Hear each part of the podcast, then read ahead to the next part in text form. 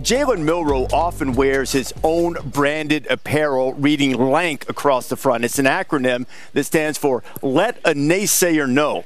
Being told by his former offensive coordinator, That Bill is O'Brien. not what I thought. Is that not what you thought? Boy, let a naysayer know. Let a naysayer know. Of course. The course. professional's right in the middle of his lead. That's all right. I just I keep thought going. you almost lost me again.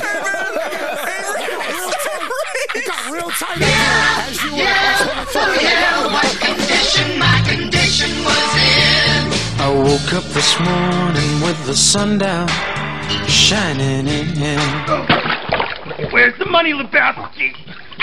Where's the fing money, head? Oh, it's uh, oh, oh, it's down there somewhere. Let me take another look. I found my mind in a brown paper bag, but then 106 miles to Chicago. We got a full tank of gas, half a pack of cigarettes. It's dark, and we're wearing sunglasses. Hit it. tripped on a cloud and fell eight miles high. I tore my mind on a jagged sky. Okay, you know, you guys aren't privy to all the new, so uh, you know, that's what you uh, that's what you pay me for. I just dropped in to see what condition my condition was in. Illinois Nazis. I hate Illinois Nazis. Yeah, let's cut to the chase, okay? What are you guys selling? I lost you sixty thousand dollars. There is no one who wants to make that money back for you more than I do. There's just one thing, dude. What's that? You have to use so many cuss words. What the f- you talking about? Don't worry, nobody's listening anyway. I woke up this morning with the sun down. One more base section Jackson. I'm Tomo. We have Greg Pappas on the board. SP futures down 250, NASDAQ futures down 31. We were looking like we were going to make a move toward the upside after three kind of crummy days in a row, but uh, it doesn't appear that way. Uh, at least uh, not yet. So uh, um, we'll see. And usually we do tend to bounce after a few days, but there's that very slippery word that usually. Um, do we have the Professor Lou? Good morning, sir. How are you? Doing all right. What's a good word? How are you? Happy New Year. Uh, uh, good. Happy New Year.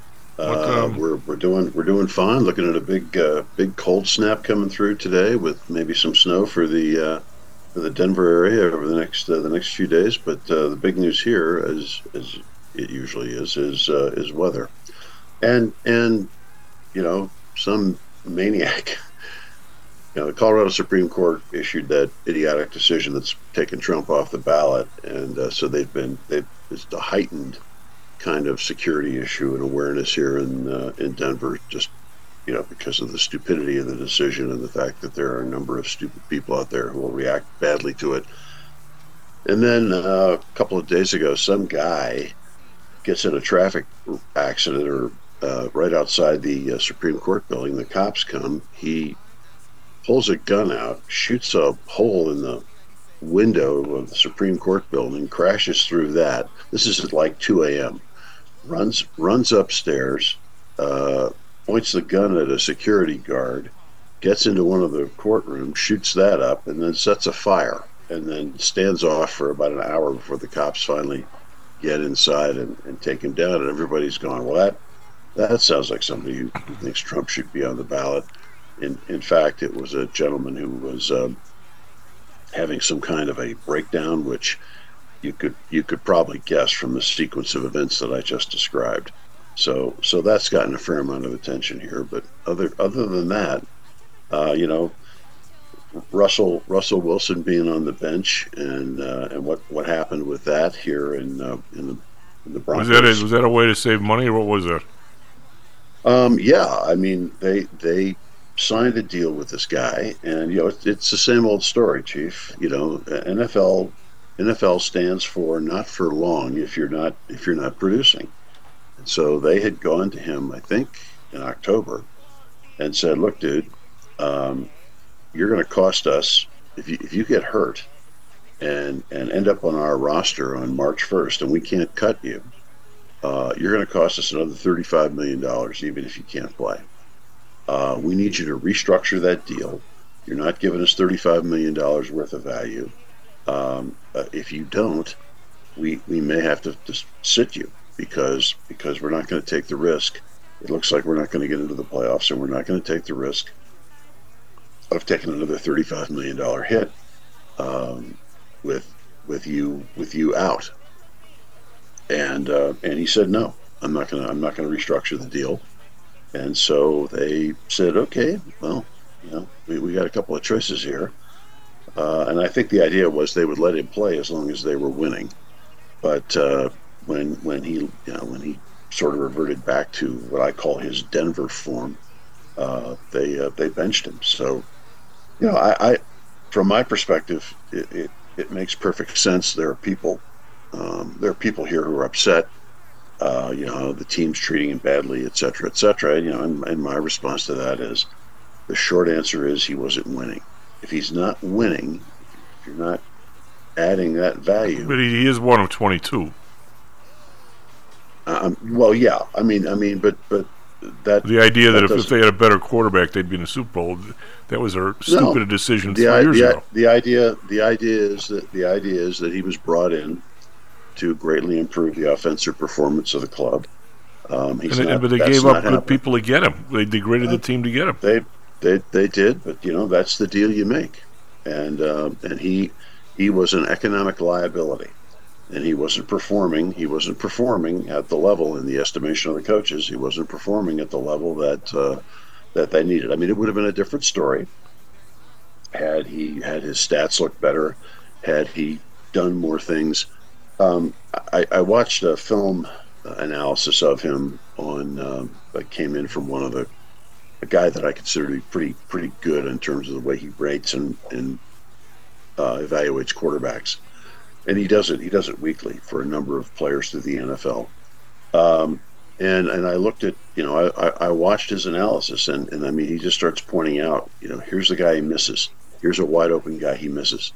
And and this guy's assessment and and I, boy I've heard this before you know the coaches the coaches design these things but the but the players are the ones that that have to that have to execute them and and if you're not executing you know the coaches look at it and say we've got the scheme put in place and it's working. We can see it's working because we see these guys open. But but our guy that we've got in there can't execute. And if he can't execute then we might as well we might as well get rid of him and get somebody in there who can. And and I mean I'm sure that we're looking at a little bit of the Brock Purdy effect here um, that that um, you know everybody looks around and says you know we don't we don't need uh, Superman back there. We just need a guy who, who can throw the ball reasonably well and and who is capable of of doing the analytical stuff that we, we need on the field. And and if, it, if you know if this kid if this kid can't do it if Wilson can't do it we gotta we gotta find somebody who can Lou, I, mean, I was never close to the game as much as you are or were, but I, somehow or another, by coaching softball and actually did coach some football in a touch league for a while. To me, it, it is it is so obvious that it's it's the people, it, it's it's somewhat of the culture and the learning process, and it's also the people you have. And you look at this uh, kid Mahomes. He's still if you look at him right now, he's got half the team around him he used to have in terms of receivers and stuff, and Yep. the team sh- and the team shows it. He's still playing exceptionally well, but he, he his his environment around him is nowhere near what it was two years ago when he had the kid from Miami and uh, what's his name, the uh, the uh, Hill and um, yeah, uh, Tyreek Hill. I mean, I mean, the this football. These people are supposed to know all this stuff. Are they just real? Are they just dummies? We, we no, go from the no, idea. I, I, I I mean, I mean, they're not.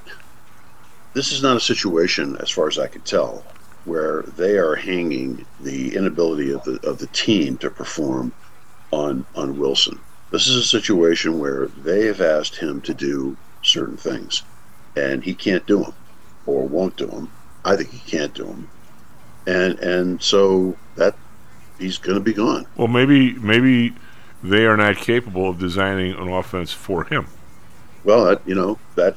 How many times have we seen that happen in business? Yeah. You know, uh, and if that's the case, they'll they'll be gone. They'll be gone too. But for right now, the guys in charge are are making this are making this decision, saying it's on you, Jack. Well, I mean, And- we had, and- had a discussion with a, a a total know-it-all in the bar. Well, he actually does know an awful lot about sports and stats, but he, you know, if you think I'm opinionated, God, would you see this guy? But he, we, we we go through the routine, and he um, was talking about you know Harbaugh and the Bears need him. I said, you know, San Francisco was good before they got him. They were good after they got him. And same thing with this Brock Purdy. That does not surprise me that somebody out of nowhere learns and becomes a good quarterback at San Francisco because they seem to have some continuity and intelligence in the place on offense and on defense. And I mean, the, I mean, why should the same thing with this Justin Fields? Every single guy that comes here, all of Yes. a sudden, no matter who they are, sucks. I mean, it's This is a place where quarterbacks go to die. yeah, I mean, there, there's something wrong with this, you know. And, and you you watch this. Uh, who's a young kid on um, Cincinnati? They just lost to. Uh, oh, Burrow? No, no, not Burrow. Uh, Burrow was the but they, they, they just lost to Kansas City like a week ago. Kansas City ended up.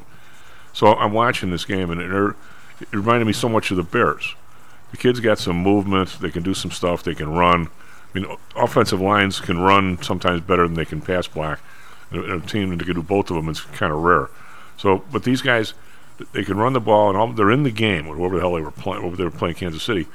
And all of a sudden, this kid is called upon on the last drive of the game. You know, the, the two-minute drill or the minute and a half drill, where everybody knows he's going to drop back. Don't you can't run now. You can't move out of the pocket. You've got to actually drop back. Every single play was a jailbreak from the defensive line. Every single one. The kid had he, he they, they were intercepting the the, uh, the what the pass from center for God's sake. They were getting in so fast. Same thing happens on the Bears. You you can't blame that on the offensive coordinator. I'm sorry. I mean, well, no, and and that I mean, if you want to look up something really funny, uh, look up Jerry Burns. Greg can find this. Minnesota Viking coach Jerry Burns. I know his his son yeah, traded Mike, in the OEX right, with me, Mike and was, Mike, Mike was Mike was a trader, right? Mike also wasn't he a state champ racquetball player or something? I played racquetball very well. I know that.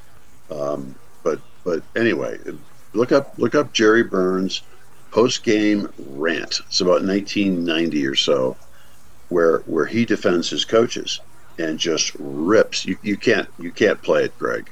He, he goes he goes full. Jerry Jerry was was a fantastic offensive mind. He was he was very excitable, and his language would deteriorate at the Weird part is his kid is calm. His kid was calm as can be. Yeah, well, Jerry, if you if you watch Jerry out on the football field, his mind. I I, I used to love to go to practices and listen to him because his mind was running at about you know 900 percent speed, and and his his tongue couldn't keep up with the processing that his that his brain was doing. So so 1972, I think, is the first year Francis Tarkenton comes back to the Vikings from New York from the New York Giants, and and Jerry during training camp, you know, the, the Vikings paid a lot to get him from New York. He comes back, you know, big fanfare. Everybody's okay. Let let's go. Let's see what this is going to do. And and it's one of those trades that worked out, although it didn't work out well that year. But it worked. It worked out ultimately. But but you know, Tarkenton's on the field and and Byrne they're they're running plays and and Jerry it can't remember his name and and he goes hey hey you you number ten quarterback God there's this long pause and and the whole the whole huddle you know kind of turns and looks at Jerry and somebody goes are, are you talking about are you talking about Francis Jerry somebody goes Francis Tarkenton coach he plays quarterback for us Well, you know Um, that could happen in the in the excitement of right. battle. No, no, no. I, I mean, he was just Jer- Jerry's mind. Jerry's mind was on the three guys down the field who, who had, had run perfect routes, and you know, Francis said Francis's timing was not exactly what Jerry wanted, and so he was going to yell at him, but he just dumped his name. He was thinking about, okay, here's what I'm going to say, but What was the, the commercial? I forget. Was it a, was it a uh, insurance commercial where they got the Einstein coming by on the bike and then they start talking about whatever they're talking about and he gets a flash in his mind and he heads off and the lady goes, "Aren't you going to take your bike?" I mean, sometimes people that are like that, they just Oh, yeah, no, no. get so focused It's- that they. Yeah, but but uh, th- to, to go back to to go back to your discussion, yeah, is it fair? Maybe not necessarily. There may have been things that happened to this. I mean, it, but I, I will tell you that the coaches generally, at least in my experience, uh, the coaches generally factor that kind of thing in. If they see a quarterback who is is executing what they want him to execute, and and and I'll just say things are never as simple as as they look initially on on a on a TV screen with respect to a play that breaks down or falls apart. Um, but if they see a guy who is basically executing what they want him to do, and, and it's not it's not working, um, and, and it's not his fault. Generally, they're they're aware of it, and that's and, and that's what happened with with Wilson. Now, the other the other factor is this: you know, if you come in taking a thirty five million dollar a year contract, uh, you you there's baggage that comes along with that with that number, and the baggage is we expect the team to do better, and if they don't do better, we're not we don't want to hear about the fact that your running back missed a block on on this play or or somebody's footwork wasn't quite what it was supposed to be on this play. You know, it, if you're if you're drawing 35 mil, we expect you to make there's a difference. there's very you can make a difference. There's very few people, especially in football, that can make. We're not talking about a, a, a baseball pitcher that can dominate a game or something. No, I know. Yeah, I, I mean, know. it's- I mean, it's it's, But- it's such a team game. It's like basketball the same way. I mean, if you can't, But if you- but you if can't play defense number, if the other guys don't. But if you take that number, Chief, you're you're that that goes with the number. Well, it- the it- responsibility for that goes with the number, That- as far as the public's concerned. But the you know, but the public. I mean, I, I guess that's where the money is to get. You know, and I've been a fan forever, so I don't I'll- I'll call myself a loser too. I've never seen the losers get to this spectacular. Don't they have a life? I mean, I, I click on. I don't know how the hell I got on this when I click, click my search thing. Hell, that's a stupid question. Hell no, they don't have a life. I mean, I, I all of a sudden I get the Cubs uh, stuff comes up. How I got that, I have no idea. And, and, and there's there's idiots. You know, I'm sure they know a lot more about baseball. But there's idiots. You'll see an article. Three people that don't belong to be on the Cubs roster next year, or two coaches that don't deserve to be back. And the guy will spend.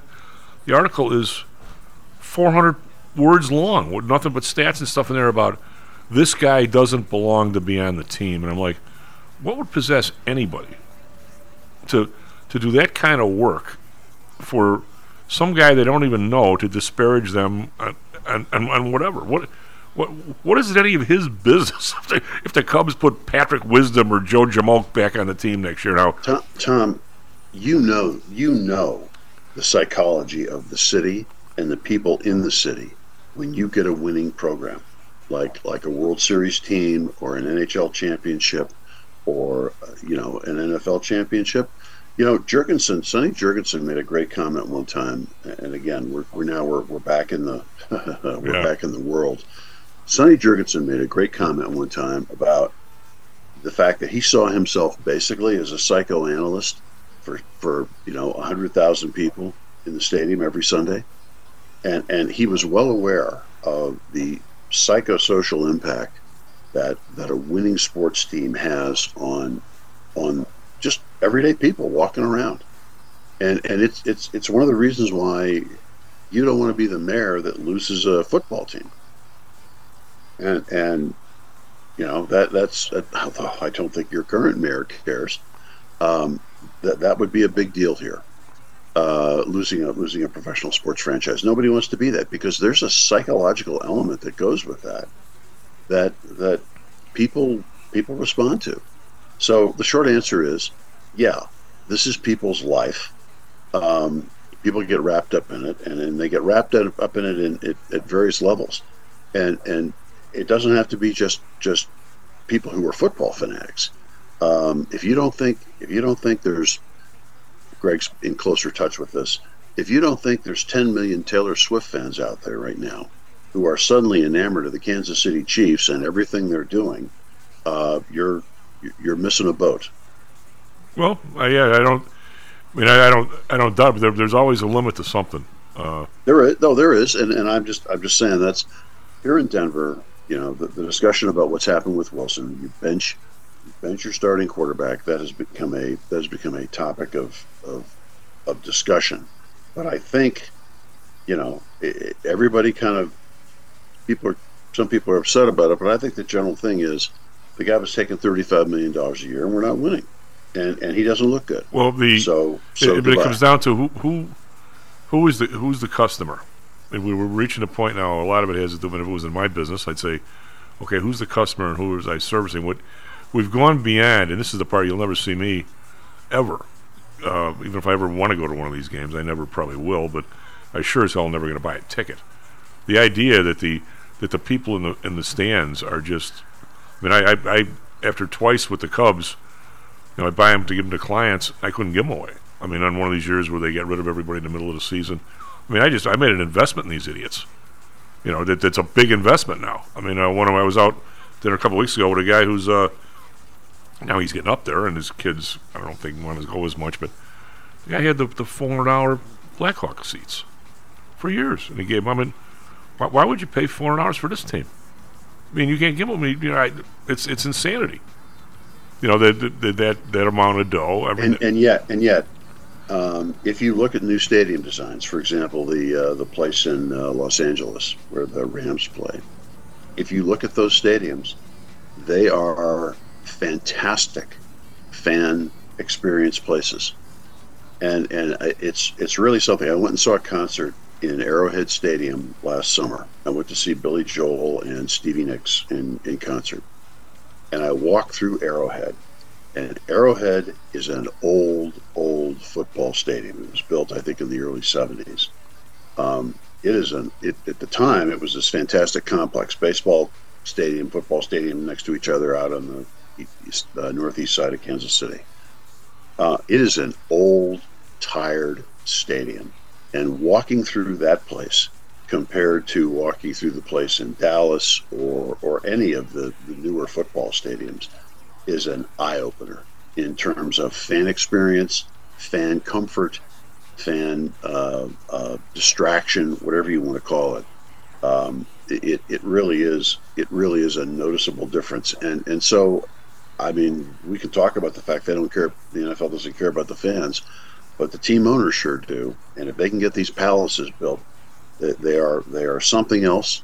But but one of the things they are is they really improve the fan experience. Well, and they but, really what's but what's the, fan, what's the know, fan, what's the fan comfort. experience? I mean, it, it, it, it the definition keeps changing. I mean, you look at Notre Dame Stadium or Wrigley Field, two old stadiums designed for a time. Well, Wrigley's gotten a lot better with all the stuff going on, with all the money spent there, but it was designed for.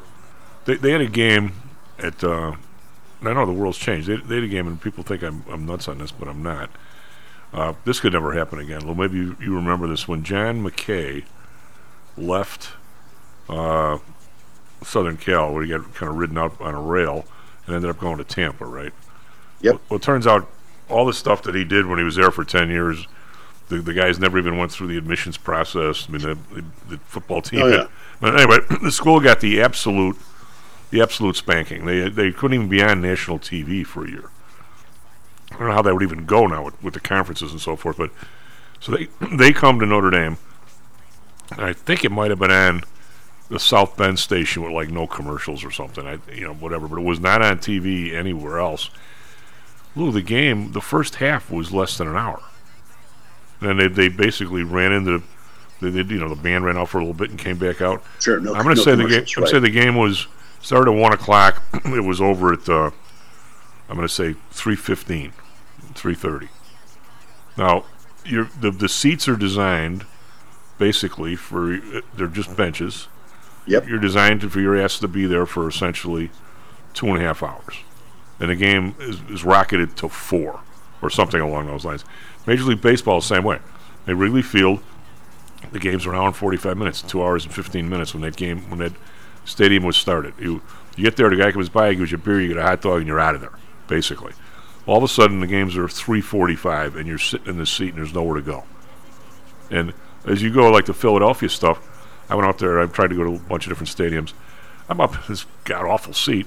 There's nobody around me. And all of a sudden, like one inning, all these young people, amazing amount of good-looking girls. Now that I noticed, they were all in this big area. It's it's a huge singles bar for for the young people. And if you're in the back seats or something, maybe those people are actually watching the game. Nobody else is. It- It's it's a it's a it's a happening place. Well, and, and you know, I you and I've had this discussion about Wrigley. Uh, if I was if I was a young single guy I would be I would be at Wrigley during the summer. I don't know if it's as much as it used to be. It might be some of the bars around it, but the stadium, I, I don't know if it's that much anymore. But yeah, I mean, you're, you're- talking about.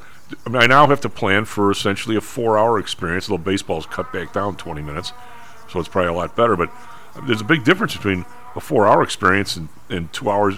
There were there were games Fergie Jenkins was pitching. when We were an hour and 40 minutes. You barely, barely had a chance to get your, your beer down, and you're out of there. Well, and and so and so that's that's an acknowledgement. These new stadiums are an acknowledgement to that. I mean, it was it was pretty funny. Um, to to by the way, the three-hour football game is what you see when you go to an Air Force Academy game. But they're also designed or, for or, or Army because because they run the football. Yeah, but, but they're all, they're also designed for uh, for you know forty concerts a year, or fifty. Wrigley never Well, and, and, and that's and that's you know that's fine. I mean, I mean the, the point the point is when you get so when you get to a football one of these new football stadiums, if it's hot, you can go into an air conditioned place and sit for a while if you want with the game on. If it's cold, you can go into a place that's got that's got heat other than the bathroom. Um, you can get you can get food other than a hot dog and a beer. Um, I, I, this is going to sound terrible, but but the first Rockies game we we went to, uh, my uh, my partner goes, okay, I'm going to go find something to eat, and I, I said, what the. Let me know what you what you find, and, and she comes back after wandering around for about 20 minutes, and said, "This is like a wasteland." And I said, "Well, what what do you mean?" And she goes, "Well, I mean, in San Francisco, I could get sushi, I could get lobster, I could get you know fish, I could get caviar if I wanted it, I could get you know this kind of a drink." Um, she goes, "There's there's it's basically you know barbecue here, and that's it." Um, and and I, I just started laughing, thinking about the expectation of the fan experience. But that that's a classic example. You know, if you if you want you want to attract a certain type of fir- a person to these to these events, you have to offer. But you, this kind of wherever, a you- fan wherever you do, you wherever you do, you drain from somebody else. I mean, the more the the new stadium in Chicago, the United Center, when it's not new anymore, has all these other things. All you do is drag from the restaurants in the neighborhood. They used to get people at five thirty. You got them out of there. Well, well, but, but that's but again, the, the people people aren't. You, the idea is to try to con- make the maximize the convenience for the fans, so that they're not trudging out into the snow after they've had dinner. Well, you're- walk you're also asking- yards through a through a combat zone. Okay, but to get to the United Center. We, we got to go to. We have to go to a, a break here. But it, you're also asking if you're getting public money. You're asking for the, the restaurant a mile away to contribute to his own demise. Uh, that that that may be, but that's, That's not the responsi- That's not the responsibility of the stadium owner. No, the responsibility is to get as much they're- public money as they possibly can out of people. You know, and I, well, these, I'm, I'm, gonna, I'm as American as it gets, Lou. Knock yourself out. Do whatever you want. Make the most gorgeous stadium on earth with 48 restaurants. Just don't ask me to pay for it.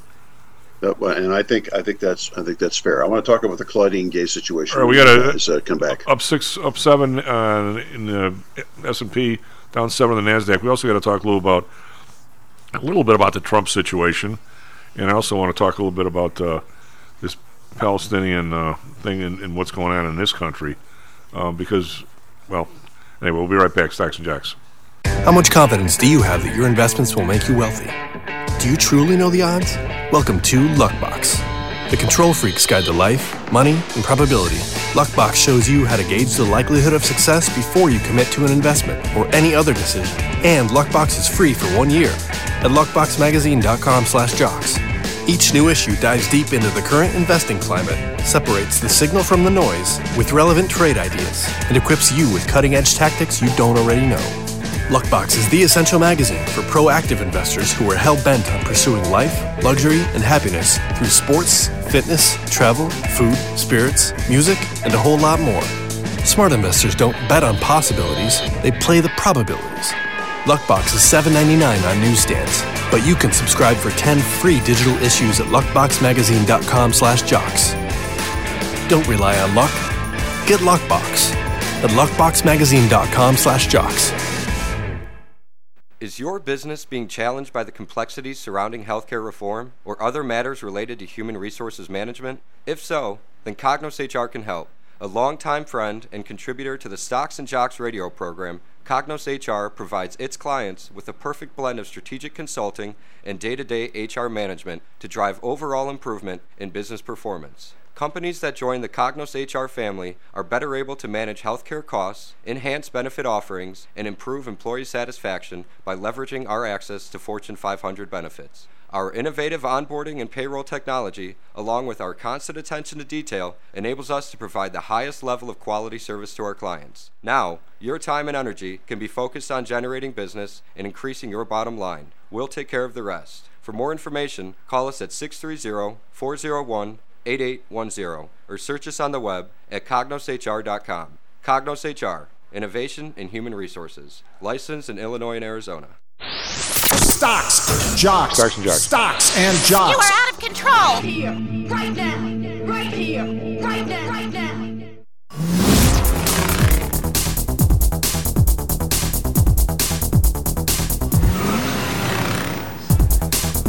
Back to Stocks and Jocks. I'm Tom uh, Greg Pappas on the board. SP Futures up six. NASDAQ Futures down seven as we're trying to do something with this four-day, well, three-day losing streak. We're trying not to make it four. Dow Futures up 74. I don't really see much going on in the Dow. We've got Home Depot up 274. Uh, they've been down a bit the last few days. You got United Health, healthcare companies, but, but up huge this week. Uh, Johnson and Johnson, Merck. They've really uh, been rallying big time here, even though the other some of the, the Magnificent Seven has had a bad week. Uh, over in Europe, we've got the DAX down 12, call that flat. FTSE up 9, call that flat. Around up 4, uh, call that flat. So we're not getting much direction out of those guys. Over in Asia, with the Nikkei now 175. Um, that's the first time these guys have traded since last Friday, so careful on this one. Uh, Hang Seng down 43 cents. I'm going to say that one's flat. 16,645. Shanghai down 12. Uh, 29.54, not showing any sign of going back over 3,000. Yesterday, Dow was down another 284, S&P down 38, Nasdaq down 173. So that's two really bad days in a row. Uh, Bonds up five basis points, 3.56. We'll see if it goes back up over four. Uh, Bund up uh, seven basis points, 2.09. Japan unchanged at 0.62. We've got oil, which was way up and then way down, and now it's back up, 73.57. It actually ducked below 71 at one point uh, two days ago, so it's it's it's going up and down between probably 71 and 74 here in the last few days, basically up and down on the, on the Red Sea news. Uh, Brent up 73 cents, 78.98. Natural gas up 12 cents, 279. We've got gold, which has been getting hammered. A little bit of a bounce today, up 10 bucks at 2,053, but still right in the middle of that 2,000 to 2,000 to 2,100. Silver up 3 cents, 23.19. It did duck under 23 yesterday. We did not buy any. Maybe we should have. Uh, every time it goes down in the 22s, it seems to want to come back, but then it doesn't go anywhere. It's kind of crazy. Copper uh, down a penny, 384. We got Bitcoin, which got hammered yesterday. It's coming back a little bit today, up 625 to 43,368. And the U.S. dollar, which has kind of been all over the place, is down pretty heavily today, uh, with the with the euro back up to 109.5, the British pound almost back to 127 and 126.9. Uh, what do you have for us, Trevor Weather Sports? Morning, everyone. 6:38 here in Chicago. 32 degrees today. 36, partly cloudy. Cold in Phoenix. We got 46 right now. Uh, 59 today with rain in the morning. Traffic inbound Kennedy from Montrose 9 minutes. Edens from Lake Cook 21 minutes.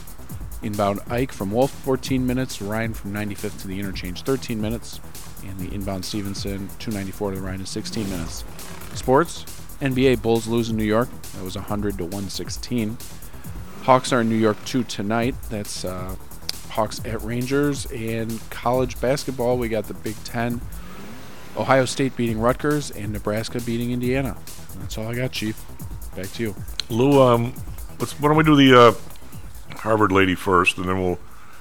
Um, I, I, I wanted I wanted just to, to point a couple of things out, and and, and from from mainly from an employment lawyer perspective, um, it, it's inconceivable to me, and, and, and again, you can see how the decision making at Harvard by the Harvard Corporation, the board of directors, Penny Pritzker, and the and the others, you can see how their decision making is not done along the lines of any kind of logical merit or job qualification issue. it's absolutely logical. Lou. It's absolutely logical. No, no, no, wait, no, wait.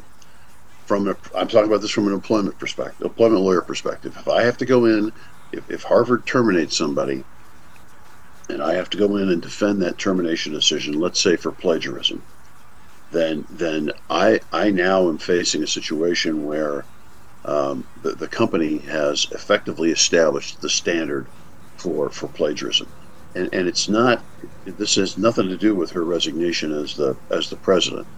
That was that was forced because of her own incompetence, but but now they're going to make her an instructor at eight hundred and seventy thousand a year or something like that.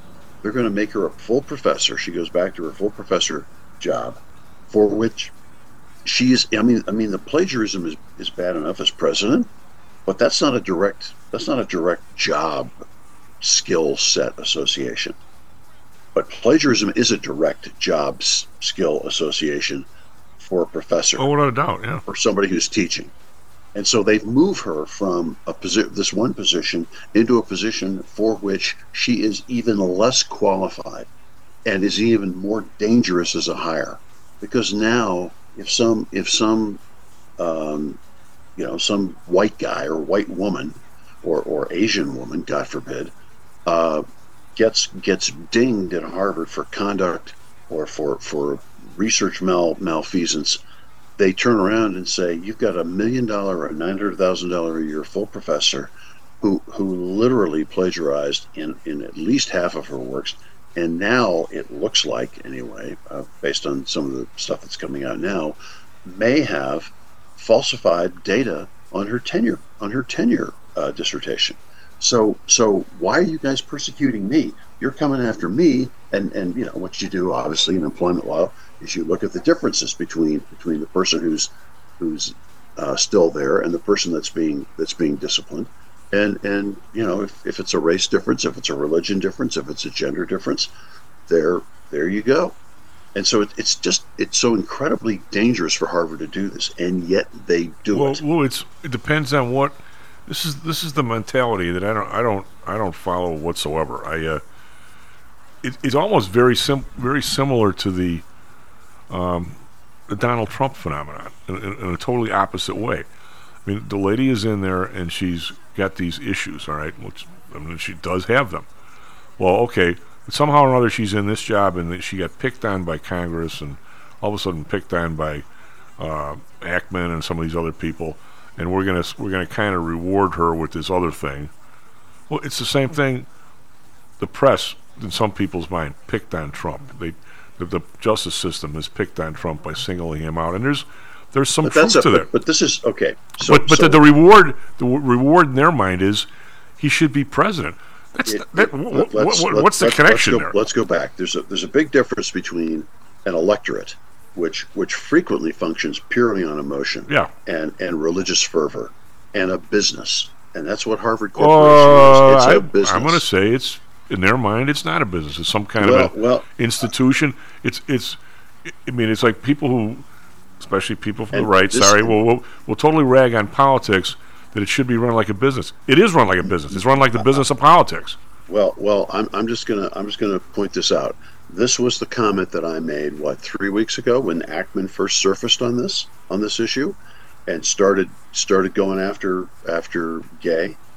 Um, I, I I made the comment to you. I said this is going to be interesting because what's happening right now is you're seeing the application of the IPO entrepreneurial business mindset to this particular hire and and somebody who's used to hiring and firing and and you know cutting out deadwood and and restructuring and looking at investment returns and he's applying that kind of a ruler to this operation and it'll be really interesting to see what happens when he does and of course this well, is you know what? I, he, when he is does. he is absolutely. I, I I've never liked the man.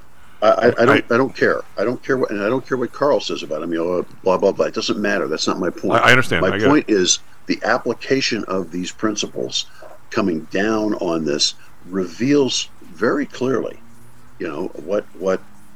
I'm going to say go, if we were to go in front of a jury, I'm going to say Ackman pulls the would be a principles out. problem. He pulls the principles out when he feels like it. Just just like a lawyer. I'm not accusing you of this. Pulls no. out the law when he feels like it. But this, but this, but this is what he's doing. He's coming in and saying, "Okay, give me a justification for hiring this person and give me a just who, who does a terrible job for Harvard, who who who blows up, who, who is presides over Harvard taking a a a lying false position at the Supreme Right, Court and losing, who who has presided over the, the termination of multiple talented scholars for no other reason than they did not like the DEI narrative and, and did work that didn't support the DEI narrative. That, that that's her legacy. Sure and it is. Then, Sure it is. And then you put her and then you put her up in front of Congress and she embarrasses the university. And now it turns out that the hire, the hiring, and, and this is Ackman's you know, Ackman's has not stopped. She's she's gone. He switched fire yesterday to or two days two days ago maybe. He switched fire now to the board. He's going after Pritzker Lou, and the you, others you and I, you and I, and by the way, even though we, we joust all the time, you and I believe and uh, feel absolutely very strongly on this whole thing. I, when I was growing up, there was a lot of discrimination on a lot of people, not not just black versus white. There was religion. There was religion discrimination was more well. It was it was all over the place, uh, and the idea that um, Well, sometimes let me the, put it this be- way. the you some- and I, you and I heard expressions, expressions of stereotyping. Yeah. I, I, very, in my experience, very rarely saw anybody say, "I'm not going to hire this guy because he's no, I, I mean it, same thing. But same, at Pullman, nobody cared if you if you're a welder, you're a welder. But uh, that the the business world was always, I think, more like that. But where I'm where I'm going with this is, there's people who were, were stiffed because of nationality, because of they were women, because of something. We, we know there were. And, and my thing was, I'm gonna, I'm never going to do that. The world should never do that again. But somehow, this idea that for the next 40 years, we have to take people just because we think we owe blacks and women, and, and maybe we do, but we owe those blacks and women that got stiffed. Re- rewarding somebody now who shouldn't be stiffed with some job they don't deserve to somehow make up for something that happened 25 years ago, and you put somebody incompetent in a job where you're messing with other people. I don't, I don't get that at all. I never did. I mean, I, Well, this and this from the perspective of Ackman and these critics. If you and if you and if you don't like Ackman, go go read uh, what's his face William Jacobson at uh, Legal Insurrection. Um, the, the the issue is for, for people like that that that we are we are actually anti anti merit. yeah. we are we are dropping talent and and performance as measures of of competence and and desirability for jobs. We look instead at these jobs the way the Chicago uh, the way the Chicago uh, bureaucracy, city bureaucracy looks at jobs, which is this is a this is a program to give people money. And, and and if we get some decent work out of them, well, that's just gravy. You can't- But you can't hire- hiring you can't- We're this- not, we're not hiring for decent work. we're hiring them to fill a quota. this, this, uh, but the quota now is everybody. Everybody has to be black or female. Oh, I, I, I, I believe you.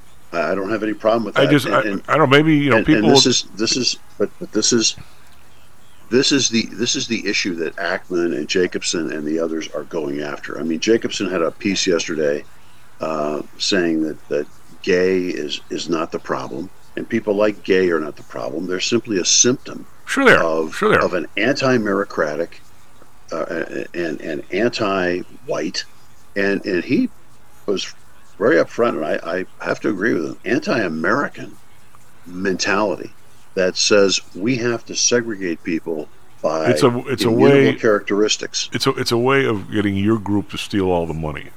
Well, I mean, I think I well, and I think it's actually slightly wider than Could that. be but wider that's than a, that, but that's that's a, but- that's a huge incentive. Yes. But to make it to make it simple here on my my points of view, if you find out or you see that you have a uh, fireman's test and you have a, a a police test or something, and all of a sudden every year, you know, there, there's no no black guy, no uh, Polish guy, no Asian guy somehow can pass this test. You look and say, okay, was there something wrong with this test? What are we doing here?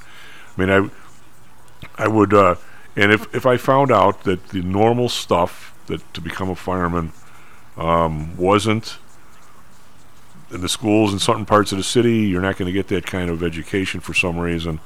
I would absolutely say, okay, I'm going to open up this, this junior college and I'm going to have two or three certificates to where for people who want to be firemen, they can go learn a lot of stuff that you need to know to take this test. At, and at the end of the day, I'm going to try and make it as even as possible for everybody through education and through other stuff, legitimately, not just saying I'm going to do it. But at the end of the day, Lou, when you take the test, if it's if the test is proper, and it actually does think out those things, why if this person wants to be a fireman or policeman, it gets the best people. I'm never going to take number 90 over number one. I'm, I'm never going to do that. I can't do that to the population. I'll do everything I possibly can to make it even, but at the end of the day, I want the best people. And I don't. And if they're all black, I don't care.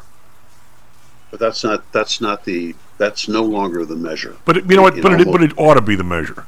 Of course, it should be. But but Martin that's- Luther that's King no said longer- it. Martin Luther King's. I, I'm a big follower of Martin Luther King.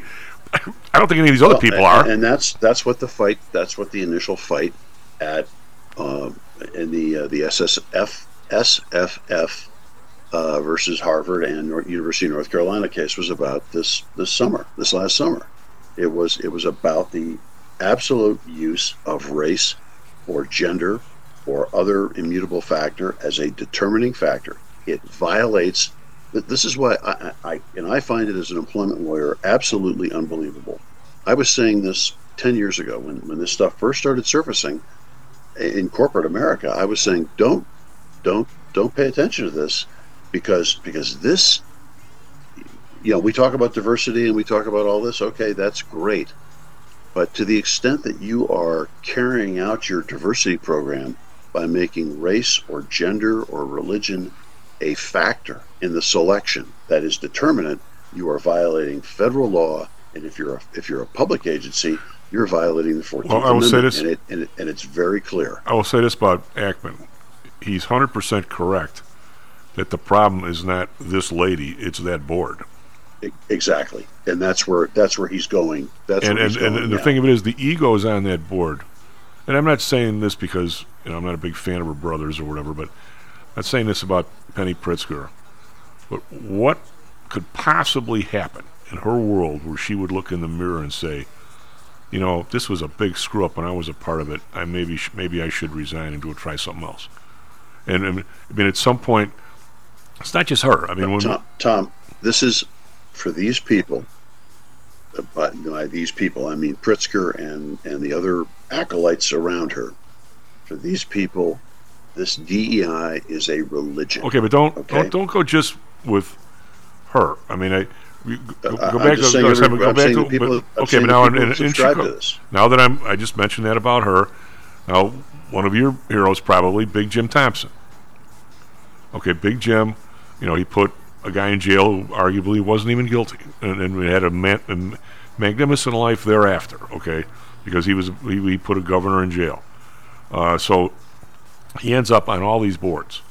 He's on the board of uh, uh, he was was the Sun Times was Hollinger, and he, he's the guy in charge of uh, of uh, governance and spanking, right? So the guy Hollinger goes to jail. Big Jim's fine with that. He just wanders over. He's on the board of trade board. He's on, he's and he's on. He got in trouble somewhere else. The place went under. It was like two or three of the places he was involved in. Maybe, maybe just two. I'm not asking. I don't. I don't think Big Jim was a bad guy at all. I mean, it, but at some point he has to look in the mirror and say, you know, maybe six board spots where two of them when I had this position in, and all of a sudden two of them totally blew up in my face. It's not just always somebody else's fault. Maybe it's me. Maybe maybe I should cut down to one board you know, or something. I mean, maybe it's maybe I'm just not doing the job. They they will never look in the mirror. Or, or in my business, they look in the mirror and say, "Boy, I did a horrible job for my people," the numbers are right there. I mean, I, I mean, I don't, I don't get these people. No matter what happens, it never, never falls on them. Lou. I, I wish I had that mentality. I honestly well, do. well, it may, and again, you know, the the the razor, the razor type analytical process that that one of these, this, you know, finance person brings to the to the uh, to the governance issue, I think is is going to be a problem for, for Harvard, and I'm, I'm hoping for a number a number of other places that have made these terrible hires. it should have been. It should be a problem for every board that puts I, I don't in. I Yeah. don't I don't disagree with you, but but my my my point is very straight is is this. these people are are religious figures in this in this religion of DEI, and I call it a religion because it's not logical. It doesn't work to the best interests of the of the entities with in which it's in which it uh, takes hold, and and and so it's it's it's mirrored in this idiotic selection of, of gay and her defense. It's mirrored in this Kornbluth. It may be the uh, selection of the board that's idiotic. Well, well, it, it, it, it's mirrored in this Kornbluth action at, at MIT. Um, it, it's mirrored in all kinds of, of organizations that have said, in the face of a Supreme Court decision that says you can't use race as a determining factor, they promptly put out statements saying we're going to use race as a determining factor. We're just going to hide it. And Well, I'm, I mean, I'm, I'm, I'm you s- watching this going. This is this is right out of the This is- this is right out of the federal court cases in the 1960s and 1970s, where where you had all kinds of organizations in the deep South, especially, saying we're not going to abide by by Brown versus Board of Education. Well, you have, we have a progeny. We have a we have a, a, generation, probably mine and yours, somehow or another, a big bunch of them were ever never told no in their life. You, you drive down the street, nobody stops at a stop sign. Nobody. Do, people they, they, they become moral relatives relativists regarding rules all over the place. Well, but this you is- look at every is- every company.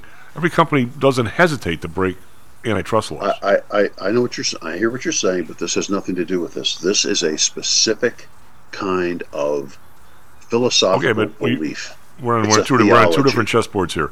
You're Yes, talking about are. the belief. I'm talking about the fact that they don't pay attention to the Supreme Court. Nobody pays attention to anybody now. This is, but the motivations, the motivations are different. Well, it would be different. It would be different if you if you said, okay, I'm going to engage in antitrust behavior or a, a trust uh, forming behavior. It economically benefits me. This is this is different. This is not a economic benefit. At least not at least not directly. This is a I want to feel good and I want to be on the side of the social justice warriors. So I'm going to act in a way that is inimical to the economic interest of my company and and the people around me.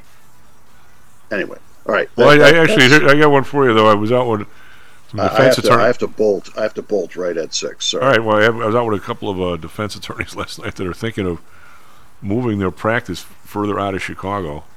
You'll never guess why.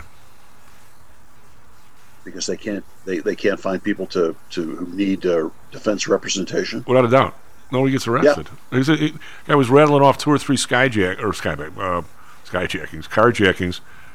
They caught the guys, didn't even arrest him. They don't even have to defend them. Yeah. Yeah. I mean, what? Well, what? What? what who? Who decides? First of all, who puts these people in office? I don't. I, the idea that no, obviously going Chicago down. Chicago is getting the government it deserves. You Uh, not- you voted. You guys. You guys voted for the. You guys voted for this loser. When you say- and, and Kim Foxx and Um, the rest of the idiots that are that are destroying the city. But people, for whatever reason, people don't vote. The, the, you know, it's always 25, 30 percent.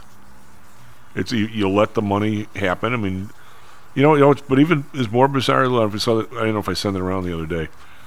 I saw an article. I don't know if it came from some of the listeners or whatever.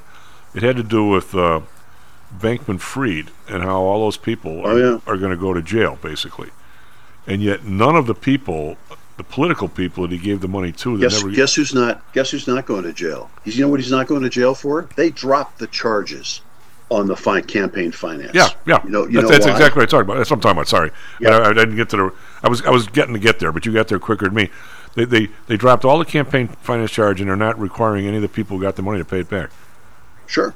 Why do you think? Why do you think? And I'm going to end with this. Why do you think DOJ let the statute of limitations run on on Hunter Biden's tax malfeasances in 2014 and 2015? Because because the investigation of that directly implicates Joe, Sure. and that's why they let those drop. Well, I mean, the idea that I mean, it, it's close to home here in Stocks and Jocks because uh, Karen Reeves was running for the, the, the I mentioned this the other day was running for Bobby Rush's spot. Jesse Jackson's kid in the last week or two got a million and a half dollars from Bankman Fried and ended up winning in this real tight race. I'm not saying he won because of that, but he had commercials nobody else did in the last couple of weeks. So you know, it it, it helped. I'm, I'm thinking, especially when you got a name to start with to get the name out there. Uh, now he didn't, he didn't he didn't he didn't give the money back. I don't I don't believe. Nope. Nope. They're not, nobody's giving it back. No. Mitch Lou, uh, McConnell. Mitch McConnell's not giving it back. No. Okay. Happy gotta- New Year, buddy. run. SP Futures up three, NASDAQ Futures on 23. We'll be right back, Mr. Dan Janitas. Hello, this is Tom Howell, the Chief. Confused about investing these days? I suspect you are not alone. Investing was never easy, although at times it may have seemed so. I think one reason behind the current concern, although maybe not explained as such, is how the fluctuation in the American dollar and the associated politics is affecting your investments and your wealth. It may not be enough to make some money in your investments. You may need now to make enough to exceed the amount that your leadership is depreciating the value of the dollars you've worked your whole life to accumulate. That same leadership has seen fit to maneuver risk free interest rates to near zero. Providing positive risk averse returns in a zero interest and declining real wealth environment is by far the toughest assignment I've ever had in my years as a money manager. I'm sure that a lot of you have heard that one way to possibly deal with this problem is to invest in so called hard currencies like silver and gold. The idea being that they will retain their relative value in the face of devaluation of paper currencies like the dollar. To be honest, I have never been a gold bug. I've always had faith that having enough dollars and a good investment strategy was good enough. Now I'm not so sure. But I do know that if I did invest in gold or silver, I'd want to do it in the same manner as we do with PTI for investments in the market, with defined risk. If you feel the need to invest in gold or silver, we can do it using the same strategies that we use for our protected index program. No matter what you invest in, we feel that you need to know and control your risk. Find us at ptisecurities.com. That's ptisecurities.com.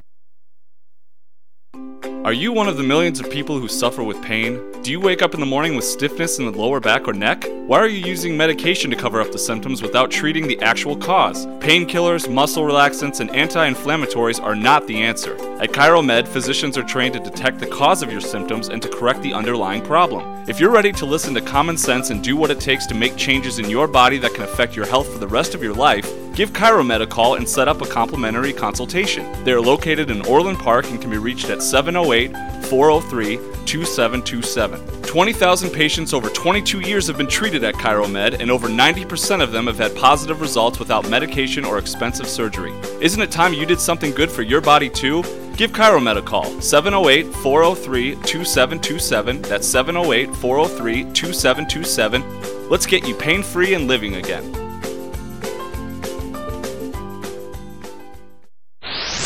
Stocks, jocks, Stocks and jocks. stocks and jocks. You are out of control. Here, right now, right here, right now, right now.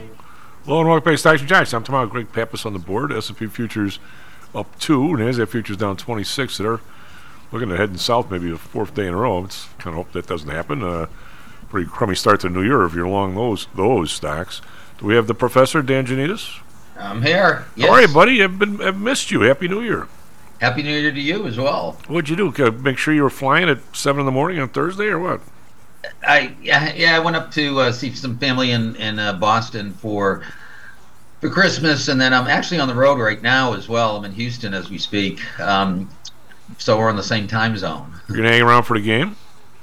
I'm sorry, Hanging around for the game Monday night?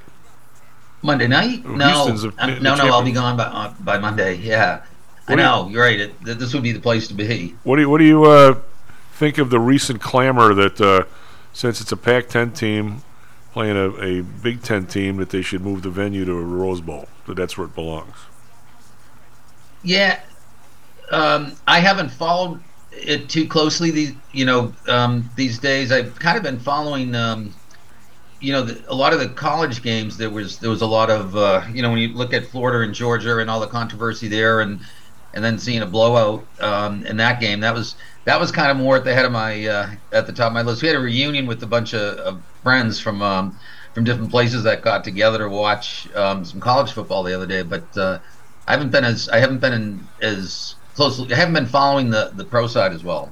Well, you know, they're uh, the uh, I, I, I haven't I watched the pro side a little bit because we got to talk about it, but um, the Bears were were involved in the playoffs up until this week, but now they're out because somebody Yes. somebody beat somebody in- on a tiebreaker. But yeah, I was uh, interesting.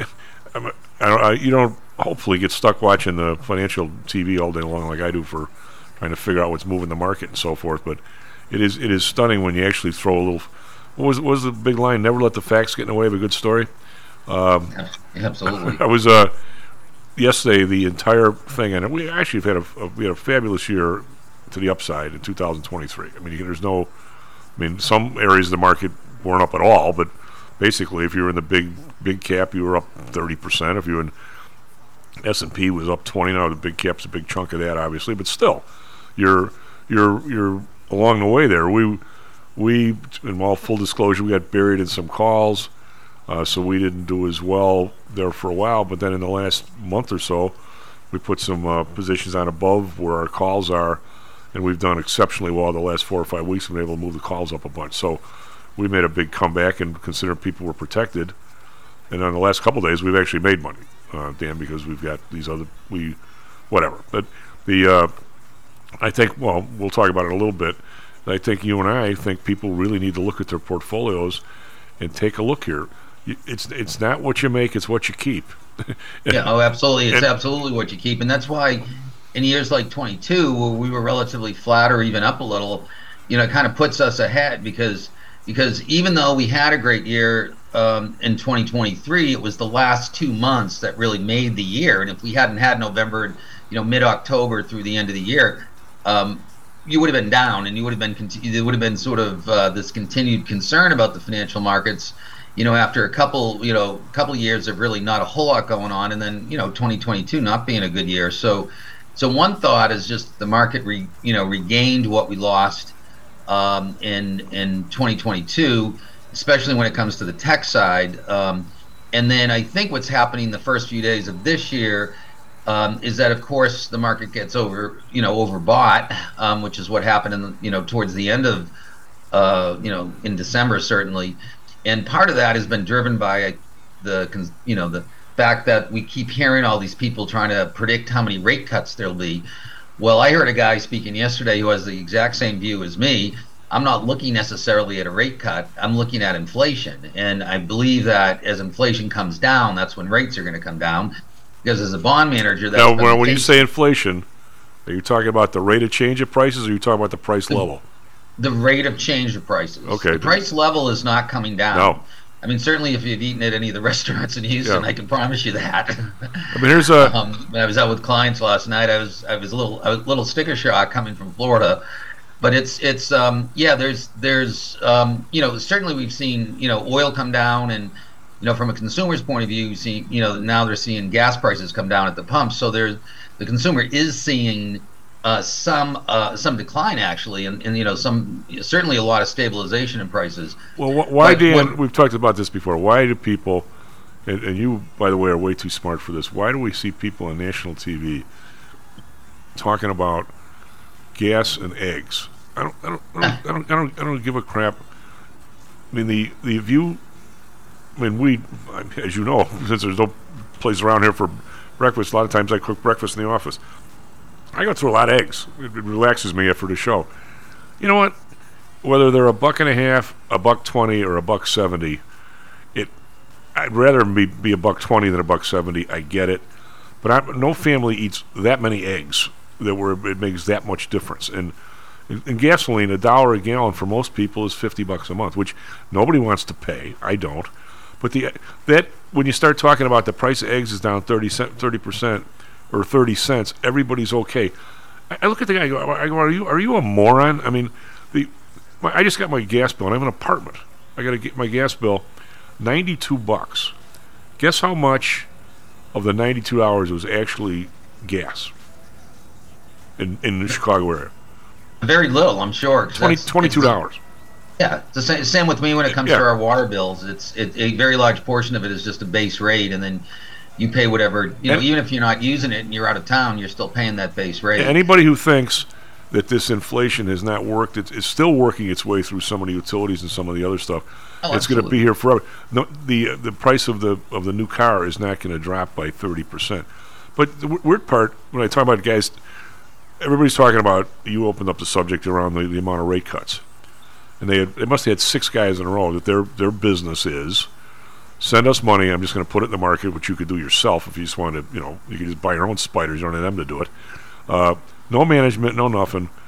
In our opinion, the market's going to be up 10, 15, 20% again next year. Send us the dough. We'll charge you 1.5% to do nothing.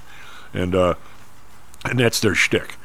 Okay, the only problem with that, Dan, is if you look at the rate, and the whole thing is don't fight the Fed. The Fed's going to cut. One guy was guaranteeing it six. How do you how do you guarantee what other people will do that you never even met? Yeah, absolutely. So it's not like- I, I frankly don't know what, what type of analysis they're doing to make these predictions. They're just they're they're talking their book. I mean, it'd be different if you and I every night went out and had hard drinks with Chairman Powell, but we don't, and neither do they. I'm just just Right. saying. Uh, but, but I'm looking here. I went back just before I lobbed one out here without knowing what I was talking about. The Fed fund rates. You know, I'm surprised it wasn't that long ago. When did when did the uh, the raise in interest rates start, Dan? I'm stunned. You, you, I bet you know this to the month. What month? The, I want to say like July or August, but but Of certainly what year? the most. Of what year?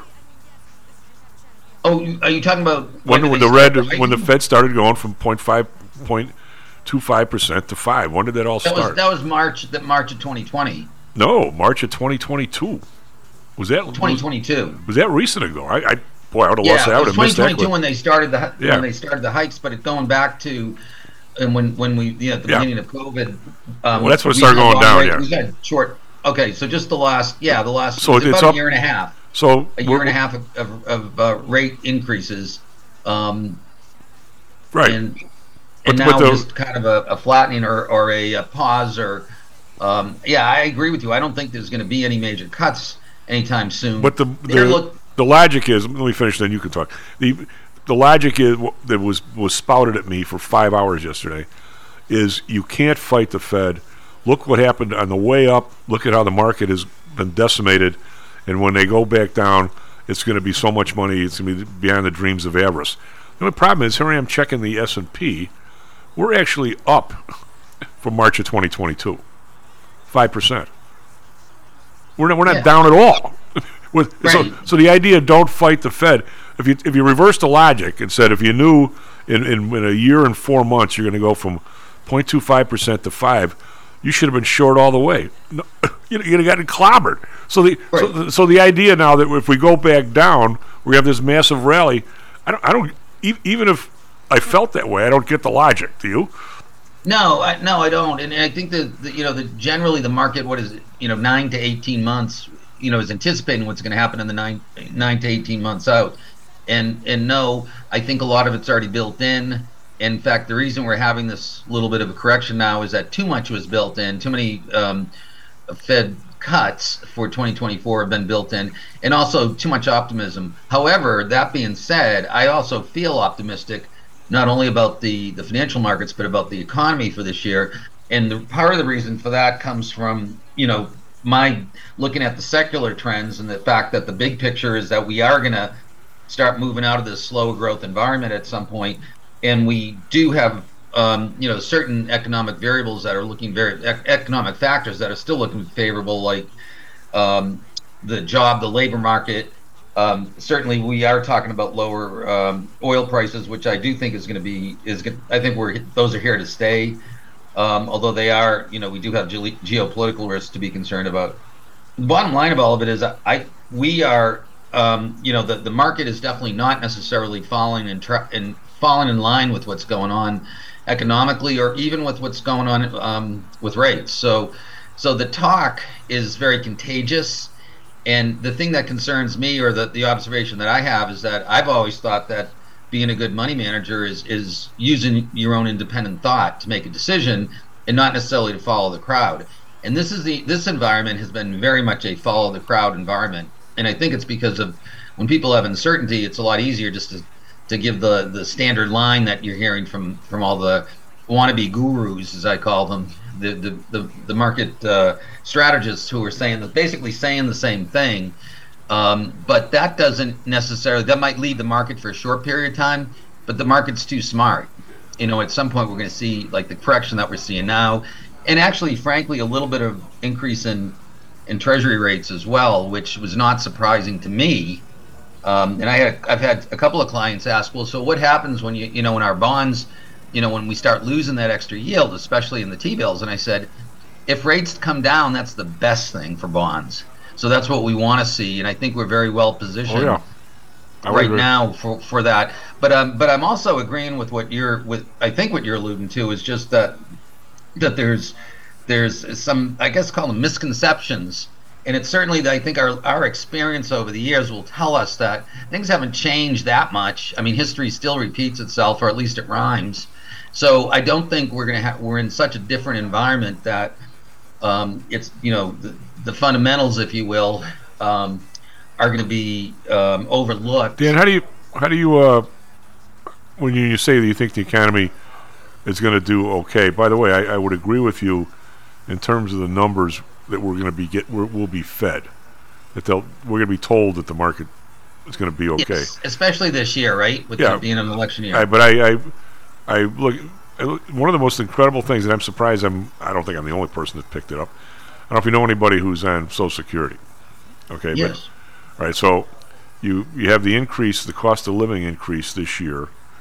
Uh, but if, if you're over 65, okay, not only if, if and you're on Medicare, the, the the hospital part, I won't say is free. It's included. The doctor part, if you want the doctor part, it comes out of your Social Security check. They don't they don't trust you to give you send you the money and then you send it back. Okay, so it comes out of the check.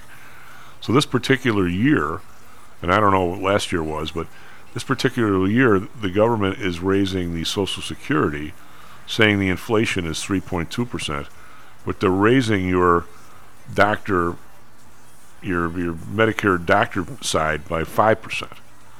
So they're essentially telling you that the number they're telling you they're, they're telling you the number's wrong in their own in their own letter. Right. They're even yeah, exactly. I mean, so I, I honestly believe, uh, Dan, that every just virtually everybody we know, if you look at there's, there's a few uh, municipalities that have done better. Every union person that had to fight hard, maybe go on strike for a con- for a contract, and they and they you know obviously didn't get the strike money back. Everybody that we know that thinks they did okay is their in their salary or their, their hourly wages are up 20 to 24 percent in the last since COVID started, and that's not across the board, by the way. But I'm saying the people making 12 or 10 were now making. I'm going to say they've got half of the inflation, and we're talking 80 percent, 85 percent of the economy. So I don't, on a numbers scale, I think you're right. We're going to see. There's no chance of a quote recession in terms of the numbers they're giving us, but in terms of if you were to randomly sample 100 people in this country, 85 percent of them are in a recession. Right, ab- absolutely, and, and I think that's you know again a lot of it is just a lack of understanding.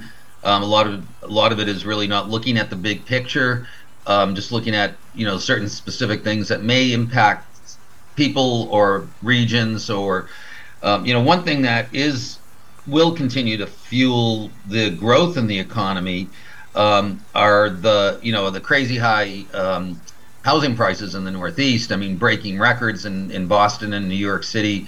Um, you know, all-time highs in housing there. I mean, we're seeing all-time highs in, in the equity markets as well. But there's this generational, you know, the generational wealth that's going to be passed on from the baby boomers to their children, who may be the ones who have been struggling trying to to buy that first home.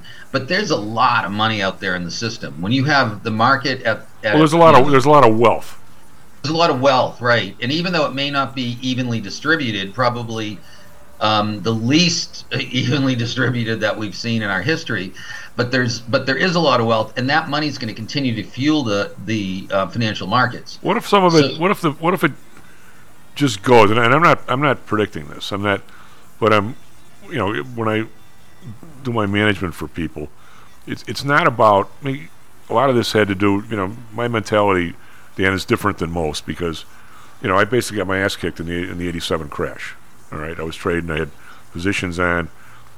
It was it was not a positional thing. It wasn't like I, I, I got caught between a, a an October expiration and November, where people kept buying the next month out puts, and I would cover them by. I was a market maker, so I sold them to them, and then I would I would cover myself by the near term. If the, if the crash would happen on Thursday, I'd be I would you know I, would- I would have never had to trade again. I would have had so much money, but it didn't. It happened on Monday when the ones I that I had expired, and the other ones that I was short didn't. So I mean, it was it was a technical thing. I, you know, I overestimated my ability to uh, the liquidity of the market because I didn't realize that in a pit that, that, that had been so liquid for so long that all of a sudden you couldn't make a trade. So it was a, you know, it was a screw up in that regard. But uh, I'll, I'll never the idea that somebody will come out and say to somebody who has wealth. I mean, their, their wealth might be. I'm, talking about a, a couple that's got two million dollars and they're retired. You think that's a real lot of dough, but if you're just living off the interest, it's not that much. No. Um, and uh, Now, granted, if you put the two million dollars in the next Apple and the next year it's four million, yeah, life life is good. But you, you you can never. I learned that you can never predict when things start to get bad. You can't say to somebody, uh, "Okay, you've got your 99 percent of your wealth is in Apple. I think your your risk is 170. The tax rate 182."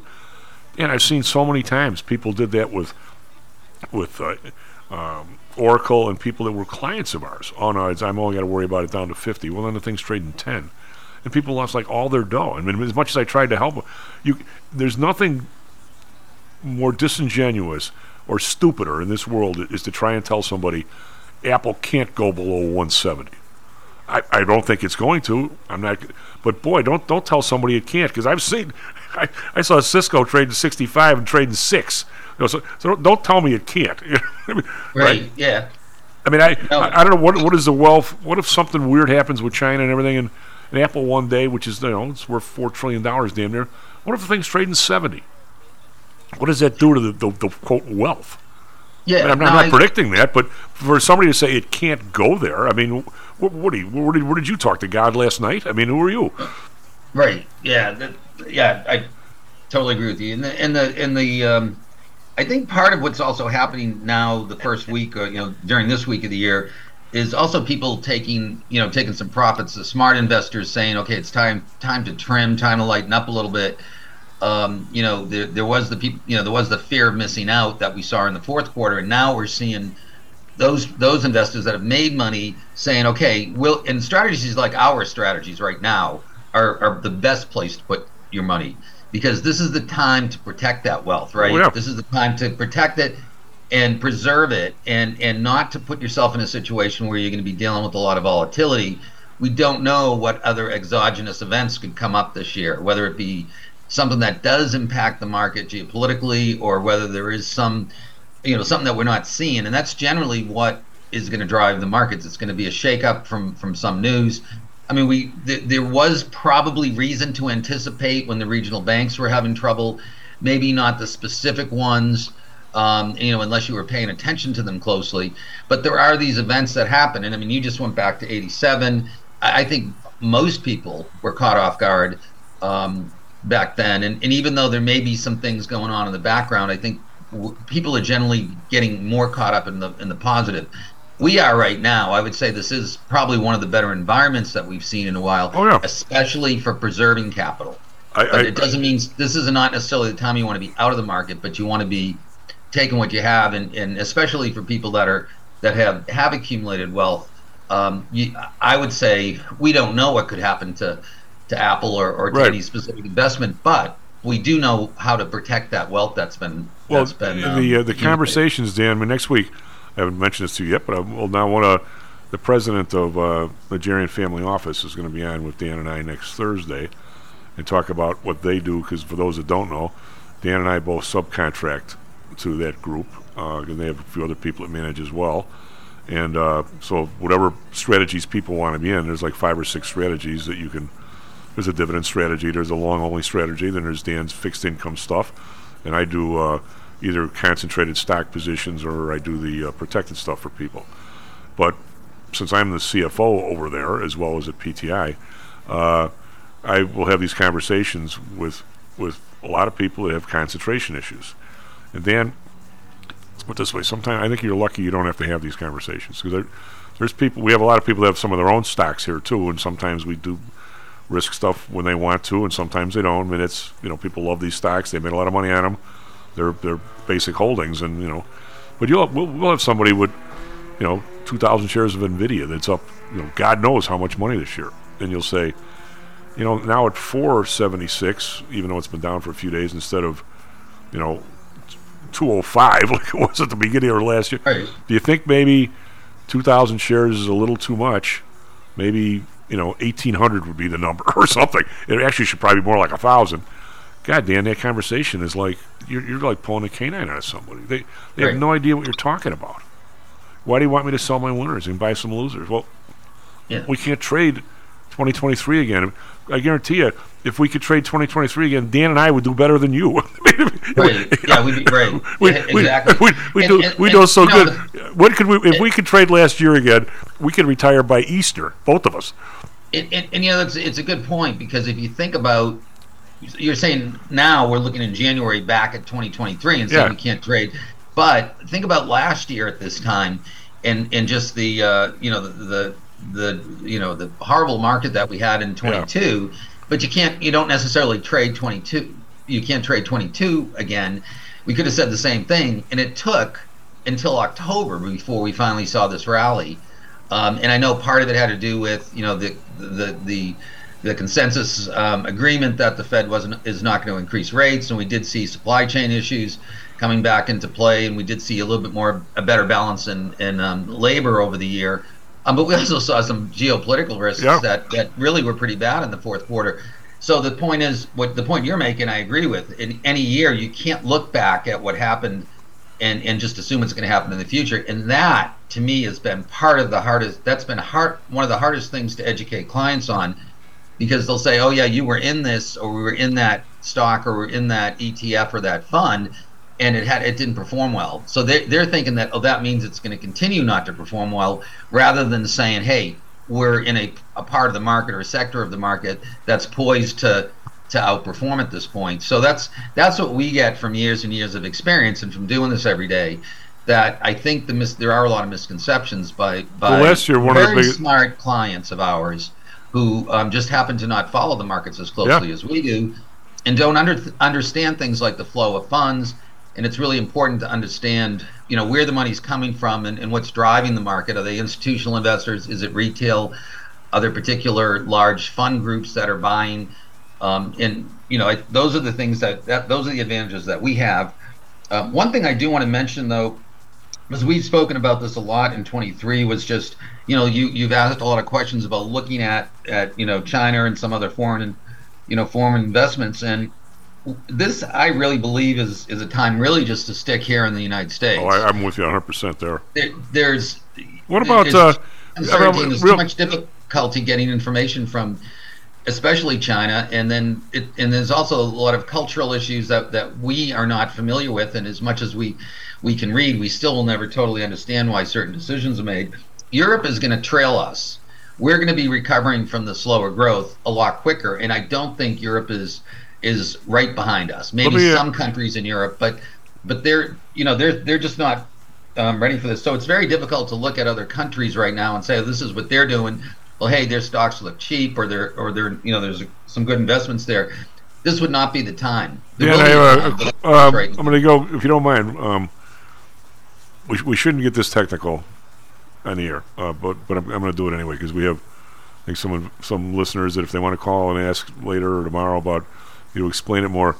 When you say you don't want to invest in, in, Europe, okay, I think the Europe has gotten a little better control of their inflation than we have.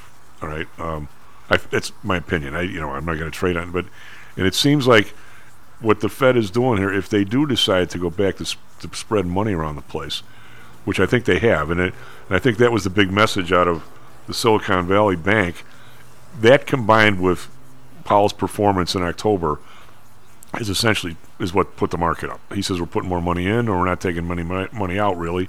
And oh, by the way, if there's ever a problem, we're gonna we're gonna pour it right back in like we did before. I, I think that's the message the market. You still have the Powell put on your shoulder.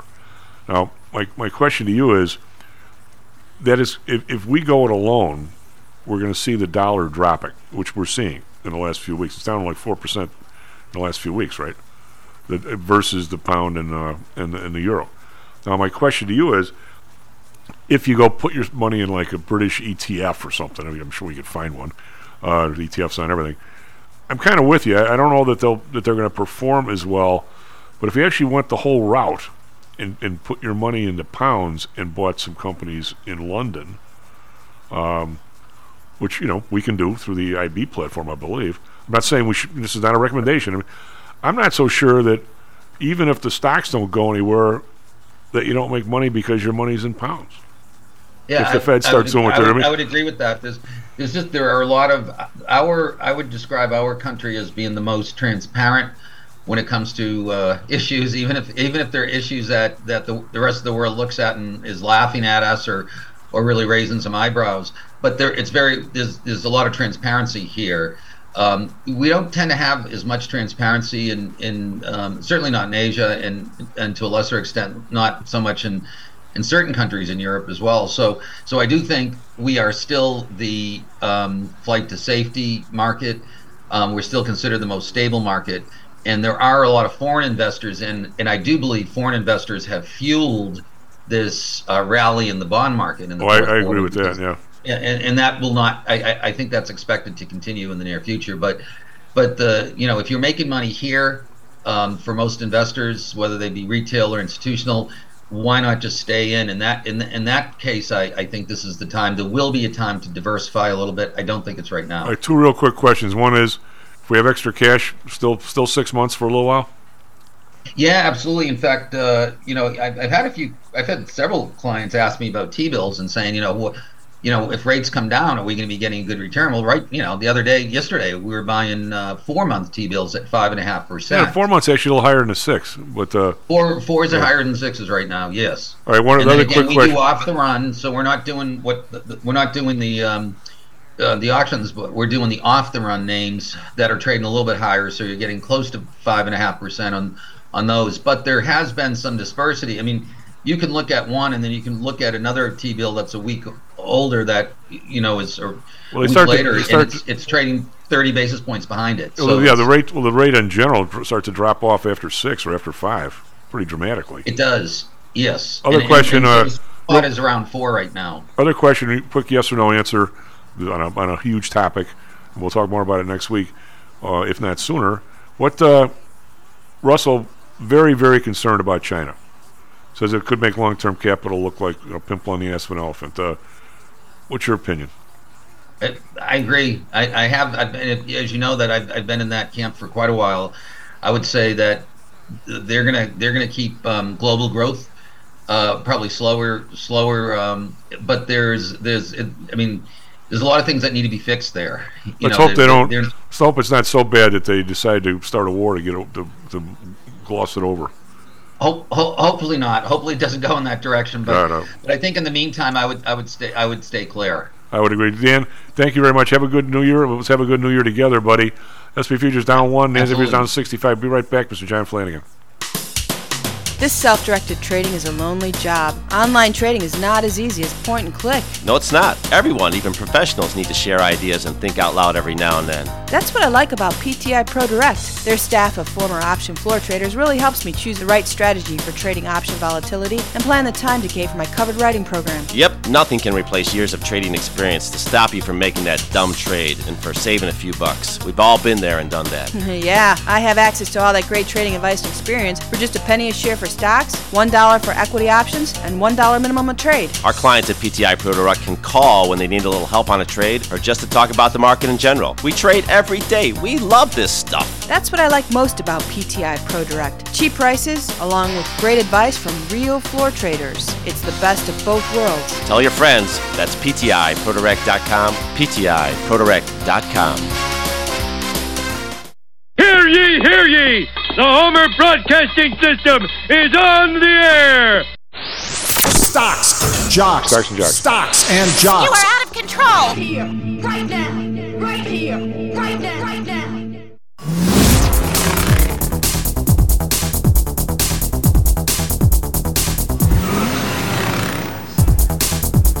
Hello, welcome back. St- Stocks and Jocks. I'm talking about Rick Pappas on the board. Uh, private payrolls added 164,000 in December, beating expectation. ADP says. Get the big numbers tomorrow. We'll have Carl on for that, as we usually do. So we'll see if that's uh, if actually the labor department's getting strong, labor labor uh, situation's getting stronger or not. Um, maybe it is. That would be nice. Uh, Nasdaq futures down 60. Dow futures uh, actually up 91. Let's see who's who's doing that. That would be uh, United Health is up 196. I didn't get a chance to talk about it with Dan, but uh, perfect example, Greg, is last year. If you were in the healthcare stuff, or if you were in oils or in dividend stocks, you watched everybody else make money and then and complain to your advisor uh, because the year before nobody wanted to be in high tech. Well, now this year, Are we going to see the high tech go down and, the, and you want to be in healthcare and stuff? I mean, it could very well be. That's the way the market's been. Uh, we'll know at the end of the year, not now. Over in Europe, DAX up 10, uh, call it flat. FTSE up 14.2%. Got the CAC around up 16.2%, so moderately to the upside there. In Asia, the Nikkei is now trading again, as they have not traded since last Friday. Down 175, 33,288. Hang Seng down 43 cents. That's a real flat. 16,645. Shanghai's down 12. 29.54 right in the middle of that 2,900, 3,000. I guess that's their new range. It looked like it's going to be 3,000 anytime soon. Yesterday, another whack whack. Dow down 284. S&P down 38. NASDAQ down 173. So that's probably close to four and a half percent, four percent in the Nasdaq, and uh, eh, three and a half, four percent in the last three days. So maybe we'll bounce back today, but right now we are not. Uh, bonds up eight basis points now, 3.99. Maybe going back to four today. Uh, Bund up nine basis points, 2.11. Japan unchanged at 0.62. Oil uh, up 65 cents, 73.35. Uh, so it was down. It was down under 71. Like where are we? Thursday. I'm thinking Tuesday afternoon. It's been all over the place, Greg. Brent up 51 cents, uh, 78 76. Whenever piece of news comes out about the Red Sea, uh, oil goes either up or, up or down a couple of bucks. Natural gas up 15 cents, 282. That's a big move in there. That's 6%. RBOB unchanged at 216. Gold with a pretty decent bounce today, up 780, 2050. It had been sliding. Silver up 5 cents, 23.20. It got below 23 yesterday, and maybe it was a buy there. Who knows? Uh, well, well, it certainly was if you bought it there and could sell it here. But I mean, long term, who knows? Copper down two cents, uh, 383. We got Bitcoin up 550. It got whacked yesterday, 43,292. And we have the U.S. dollar um, down a little bit. It's, it's up. It's not down as much as it was an hour ago. But the euro's at 1094 and the British pound at 126.8. Greg, a lot of stuff there. What do you got for us, traffic, weather, sports? Morning, everyone. 7:36 here in Chicago. 29 degrees right now. 36 today. Clouds breaking right about now. Cold in Phoenix. 45 degrees right now. 59 today. Um, mostly cloudy in Phoenix. Traffic inbound Kennedy from Montrose 10 minutes. Edens from Lake Cook 23 minutes. Eisenhower from Wolf 15 minutes. Ryan 95th to the interchange 13 minutes. And Stevenson 294 to Ryan is 18 minutes. Bulls and Hawks both in New York. Uh, Bulls lose uh, 100 to 116, and the Hawks are at Rangers tonight. College basketball, Big Ten, Ohio State beat Rutgers, and Nebraska beat Indiana. That's all I got, Chief. Back to you. Do we have Mr. Flanagan? Hey, John, how are you? Good, you, Tom? I'm, you know, I'm doing, doing good, hanging in there for you know for the, for the new year, 2024. Who'd have thunk it, right, buddy?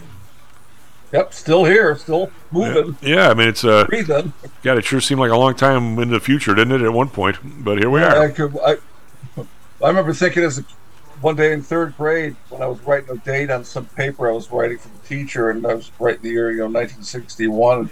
I thought, God, someday I might live long enough to write 197 something. What will the world look like in 1970? Yeah. I couldn't believe that, that it was even possible to dream about that. Of course, here I am now, 50 Yeah. plus years later, poking along.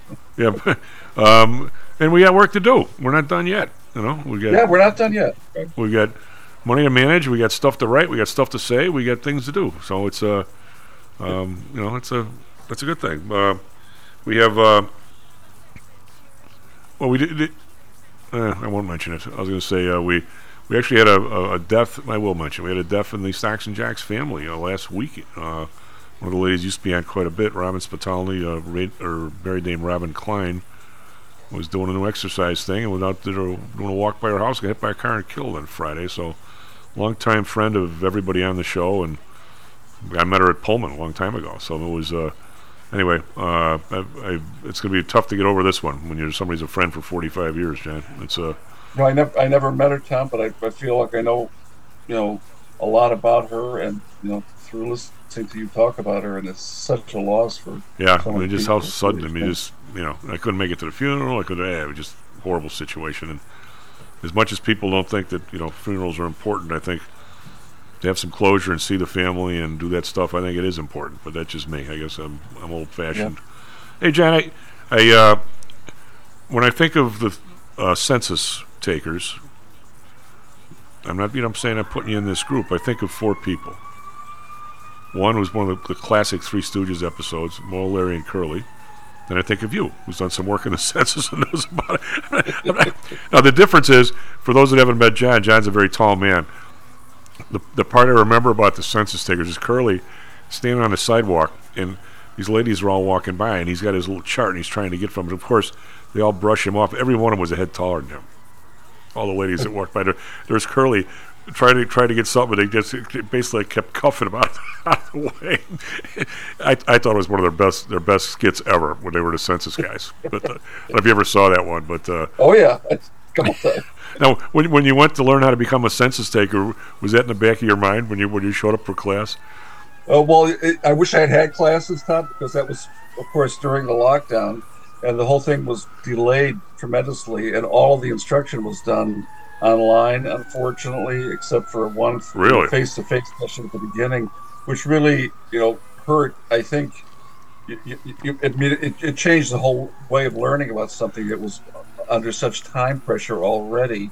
Um, I wish I had had face-to-face, you know, encounters as part of it. But in the back of my mind were always, you know, stories like what I've heard from various people with the census, and I thought, can I can I rise to the low level curly uh, curly standard here? I hope I can. You'd be hard pressed to find eight women in a row at a head taller than you. I don't think there's any women around a head taller than you unless there's some basketball player somewhere. I don't know if it, it helped or hurt in face-to-face encounters because you had to be masked too. That didn't help. Oh, I know. I know. Um, It's. by the way, uh, what's with the mask mandates coming back? Oh, What as if we, we didn't learn this, you know, with the go around before. I'm- I, I don't. Yeah, I just kind of crazy. by now, and I, I get I get heartsick when I see so many people, you know, wearing these masks, you know, every which way in the stores. More, more now than I did a month I saw. Biden giving a speech. Nobody within 30 yards of him, and he's got a mask on. No, well, this is the same guy who came back from his vacation in St. Croix, burned to a crisp from the sun, and he's had you know skin cancer surgery. So maybe he isn't you know playing with a full deck either. So I, I, I can't even. Something has to happen between now and November. We can't run these two guys again. Good lord, what? I, I mean, everybody we've ever known that was alive has to be spinning over in their grave watching this. I just can't even. I can't I even. mean, the, the, the, to, for me, Tom, the most egregious example of election interference is the fact that Biden and Harris got in, and that they're even still around, and, and there's a possibility that they will run again. That that to me is a sure sign of election interference. No way that those people have enough ground support among any people I talk to, Democrat or Republican, that warrants their being anywhere near the job. Well, I, I can't think of anybody more unqualified the first time and showing himself less than this Trump. I, I, I, I'll vote for anybody else. I mean, I. Is there any way we can re, re, re-drag Romney out of the mix or something, or is he too conservative? I somehow, some way, I, I there's got to be somebody else. I mean, I, I don't know about Nikki Haley. She, she's a little, a little too neocon for me, but still, I'd vote for her in a second ahead of these two guys. No, that, that's that's the beauty of democracy, Tom. You, should be able to vote for whomever you want to, um, even though there's a great movement underfoot now to make sure that that process is is completely skewed too, and that you can pull people off of the ballot just because you don't want to vote for them. So and there's a, well, there's there is some some level of there's some level of if the you know if if the guy gets we are talking about somewhat of an insurrection and he didn't leave the place. I was reading last week that he the day of the uh, uh, Biden's inauguration he he fired the the guy who runs the essentially the building in the White House. And when the guy and told him to get everybody out of there, and they locked all the doors so Biden couldn't. I mean, the guy is a total whatever. As a, as a human being, John, you would never spend five minutes with the man. Tom, I I trade him in a heartbeat for what we have now. Again. Trump? So we can we can disagree. That's okay. Yeah, I'm, I'm saying, I, pick pick any other name. M- Mickey the mope, the, the sand, sand, the streets and sand guy. I'll go, but ah, whatever. I just Chickens are slim, Tom. You know, I mean, soft. I'm just I'm, I'm one of these guys. I could never vote for Hillary because she had the, the futures firm cheat and put trades in her account that weren't hers. I don't I don't care if she's the last person on the island. I can't vote for. her. And I know people that, that Trump has stiffed up and down. People that we our level of people that he took out of small businesses because he never paid them and blah blah blah. I can't have that guy anywhere. I don't want him in a bar with me, let alone in the White House. I mean, I put him in the same absolute screw job place as Hillary. In that Tom, I would say that about nine tenths of the politicians. Okay, but all right, I, I, but I don't, I don't, I don't, I don't know, saying, I don't know about them. you know, I just, Well, if we use that as a standard, we would have nobody to vote for in Illinois. Believe me, there wouldn't be any elections. Um, I think a lot of people actually. John, when I when I was on the CBOE board and we got to meet a lot of people from outside, and and I actually spent some time down in Indiana and, and met a couple of the pals down there. They're different. They just are regular people. They go to a cookout. There's no security. There's no big anything. They're just sitting there. Their state legislatures. They do their job. They'll sit down and talk to you. Talk about a bill. They're they're regular people. Go right to. Somehow in these cities we we lose this. I don't know how we do, or somehow or another. Anyway, uh, we talked about started talking about the, the census. I was hearing the other day, and John's the expert, accent expert. Uh, I heard that a few cities or towns, and they're not municipalities, I'll say, some are villages, some are towns, in Illinois, think they've had an influx of people and are trying to redo their census so they get more money from some federal grants. And I'm, I'm asking, I'm ask John, the, the census is in the Constitution every 10 years. Can you opt for one in the middle? And, and by the way, if if you picked up people, somebody had to lose them. Do they get less or do you have to figure out who lost them? How can is this legal, or can you do this? Well, the, the decennial census, which is you know every ten years since 1790, um, is one thing, but there's um, you know questionnaires that the census conducts in you know all the intervening years too, and the you know, I think depending on what shows up in some of those intervening studies, if there's a significant enough change that calls perhaps into question what was counted in the previous decennial census, or if there's something that we don't want to wait until the next decennial census to track this, um, there can be um, spot corrections. It, it, they can't run the whole census all over again, or even like I think at a statewide basis.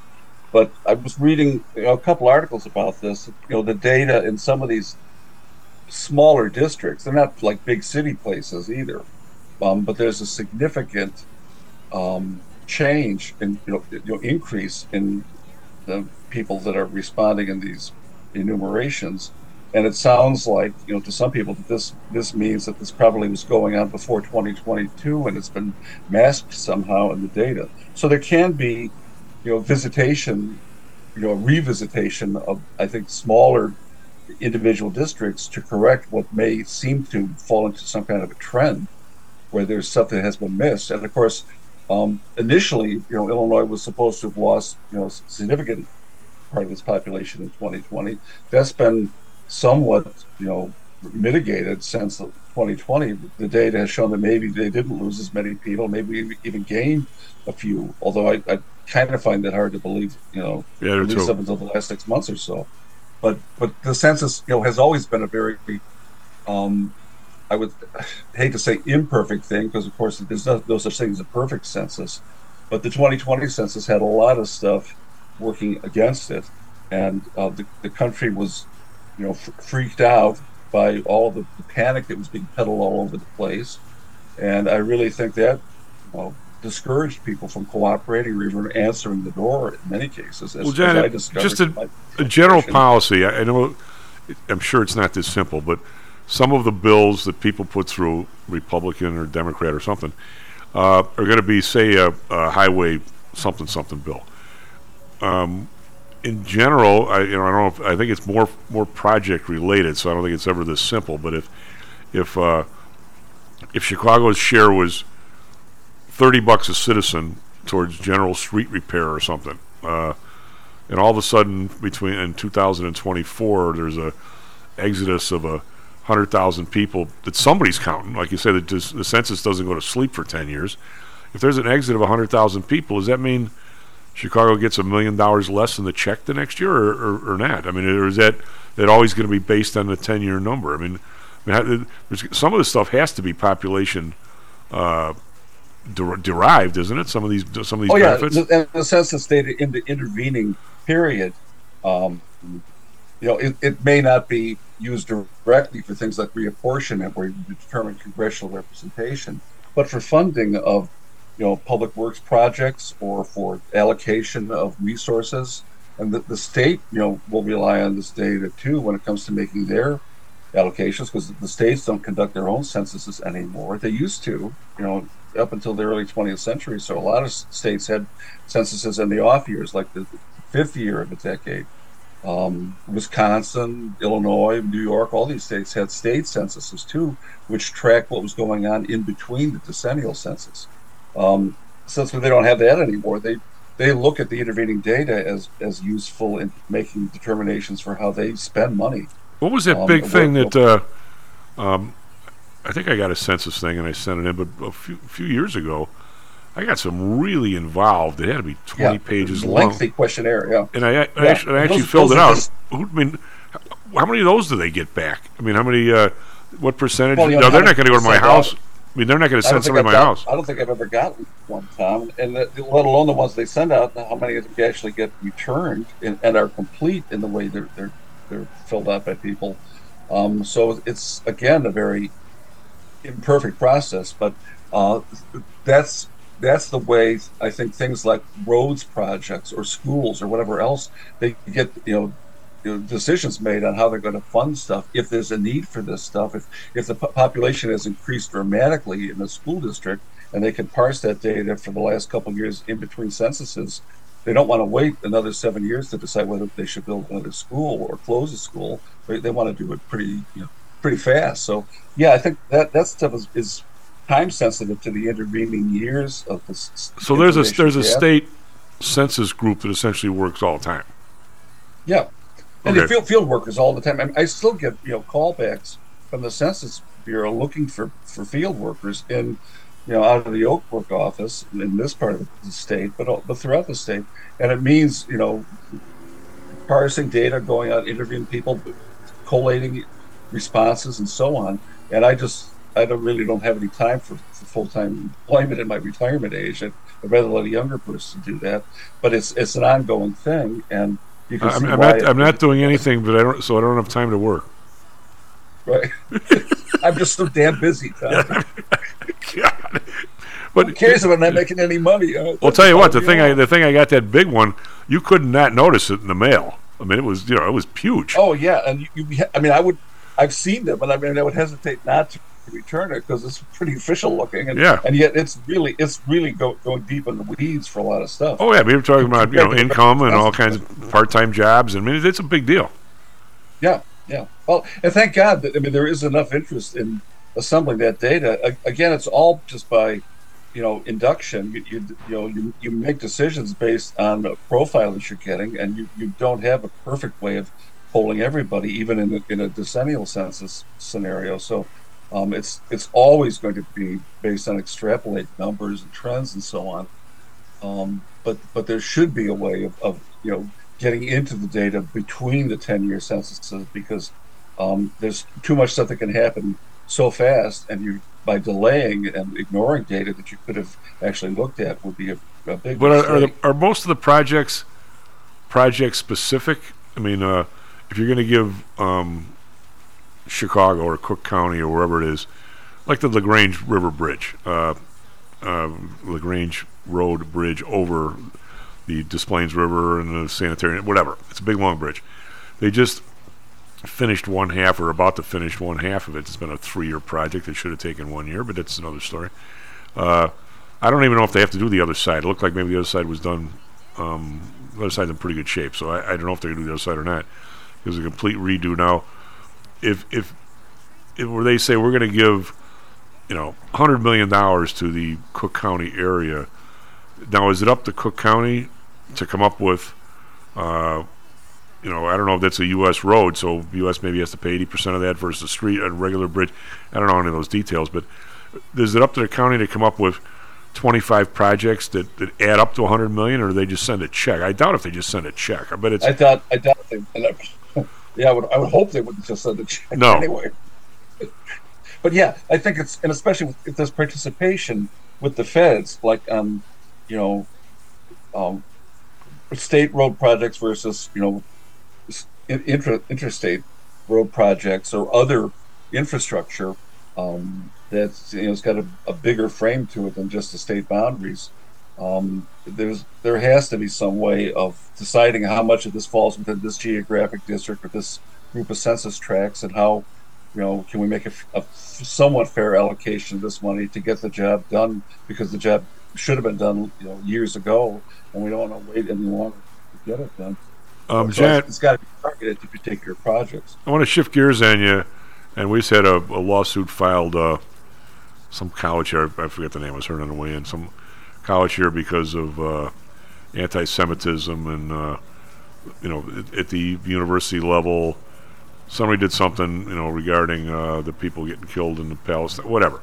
Um, I, uh, I I'm kind of I guess I want your your feel on this a little bit because I don't know that in any kind, no matter who the war is. I mean, I mean I wasn't around during World War II, but uh, there had been before we entered the war some tension between the British and the French people here and the Germans. There had to be some. I mean, I, I can't believe there was none.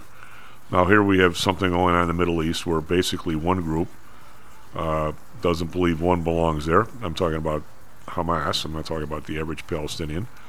And you have some people on the other side, and I'm not talking about every Jewish person. Uh, some people just think the world would be better off if, uh, you know, if there was a big asteroid landed on Palestine and it, or Gaza and it fell into the sea. Uh, and we have pretty good populations here on both sides. I mean, if I'm if I'm in office, I'm doing the best I can. And I'm not saying these guys aren't. I'm not saying I could do better, but uh, to ratchet this down in the Middle East because I know it's going to be a problem here in some spots. Because how could it not be? I mean, it's it's it's it, this, you got to stop this stuff from spreading. Are we?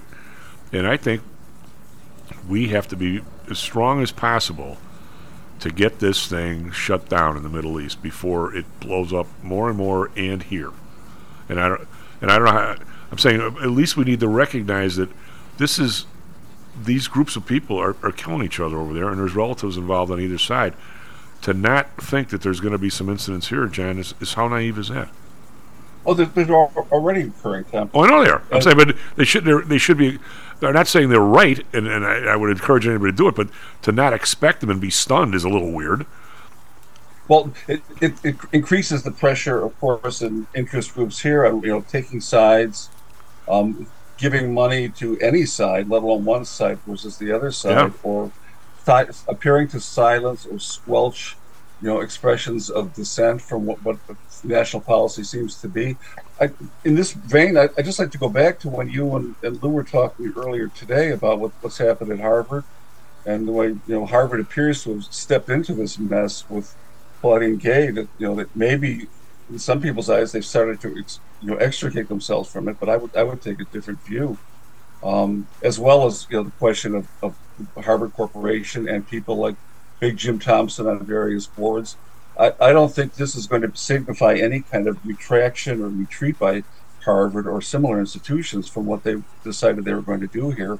And the next president, you know, the full-time president of Harvard, will be another Claudine Gay type of figure with exactly the same zeal for that agenda. And it, it doesn't matter how stupid this may look or counterproductive or can Penny Pritzker look in the mirror in the morning and, you know, face what she's become? I, I don't think these people have any qualms about any of the stuff that's happening. And for evidence, I look back to the movie Network. Remember, yeah. you know, the Peter Peter Finch, and when he has the encounter with this the owner of the station when he gets stressed down in that conference room because he's been appealing to the, the you know the, the, population and his ratings have skyrocketed and he's you know he's got this you know sweetheart deal with the station now, but that isn't the message that, that the owner wants. It's the it's the world as a business, and you know what you're saying is not part of that you know message here.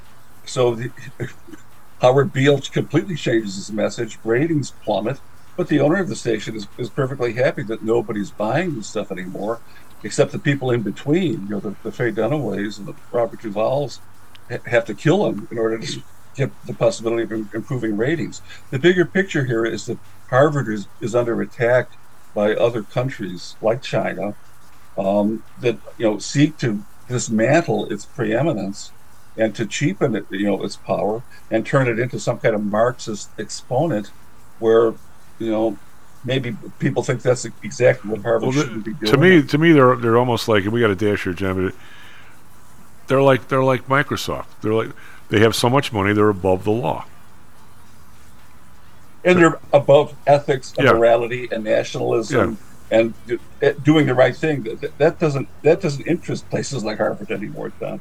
Unfortunately, No, I don't. Um, you go down the road, and it's, uh, you know, but it, it. I hope it too will change. I mean, I like to see everybody kind of in the middle, where they, Yeah, I- sort of rational. And like I mean, I, for for long periods of time, I'm, I'm I, I feel like I'm way on the left because I don't know how far the right's pushing, and then all of a sudden now I'm like, uh, the the to me the the craziness is coming from the left, and I Yeah, I've this- seen this it kind both of ways. zealotry, we- you know, we're not we're not used to seeing from the left, I guess. But you know, it's it's utterly irrational, and it would seem to be, you know, just like what Disney has done with its product and what Hollywood has done generally.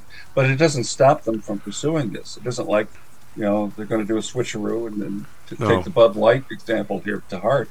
It's, it's going to be we, we still have to be a crusader about this and damn the torpedoes. well, am I gonna am I gonna see you soon? I mean, I, I hope so.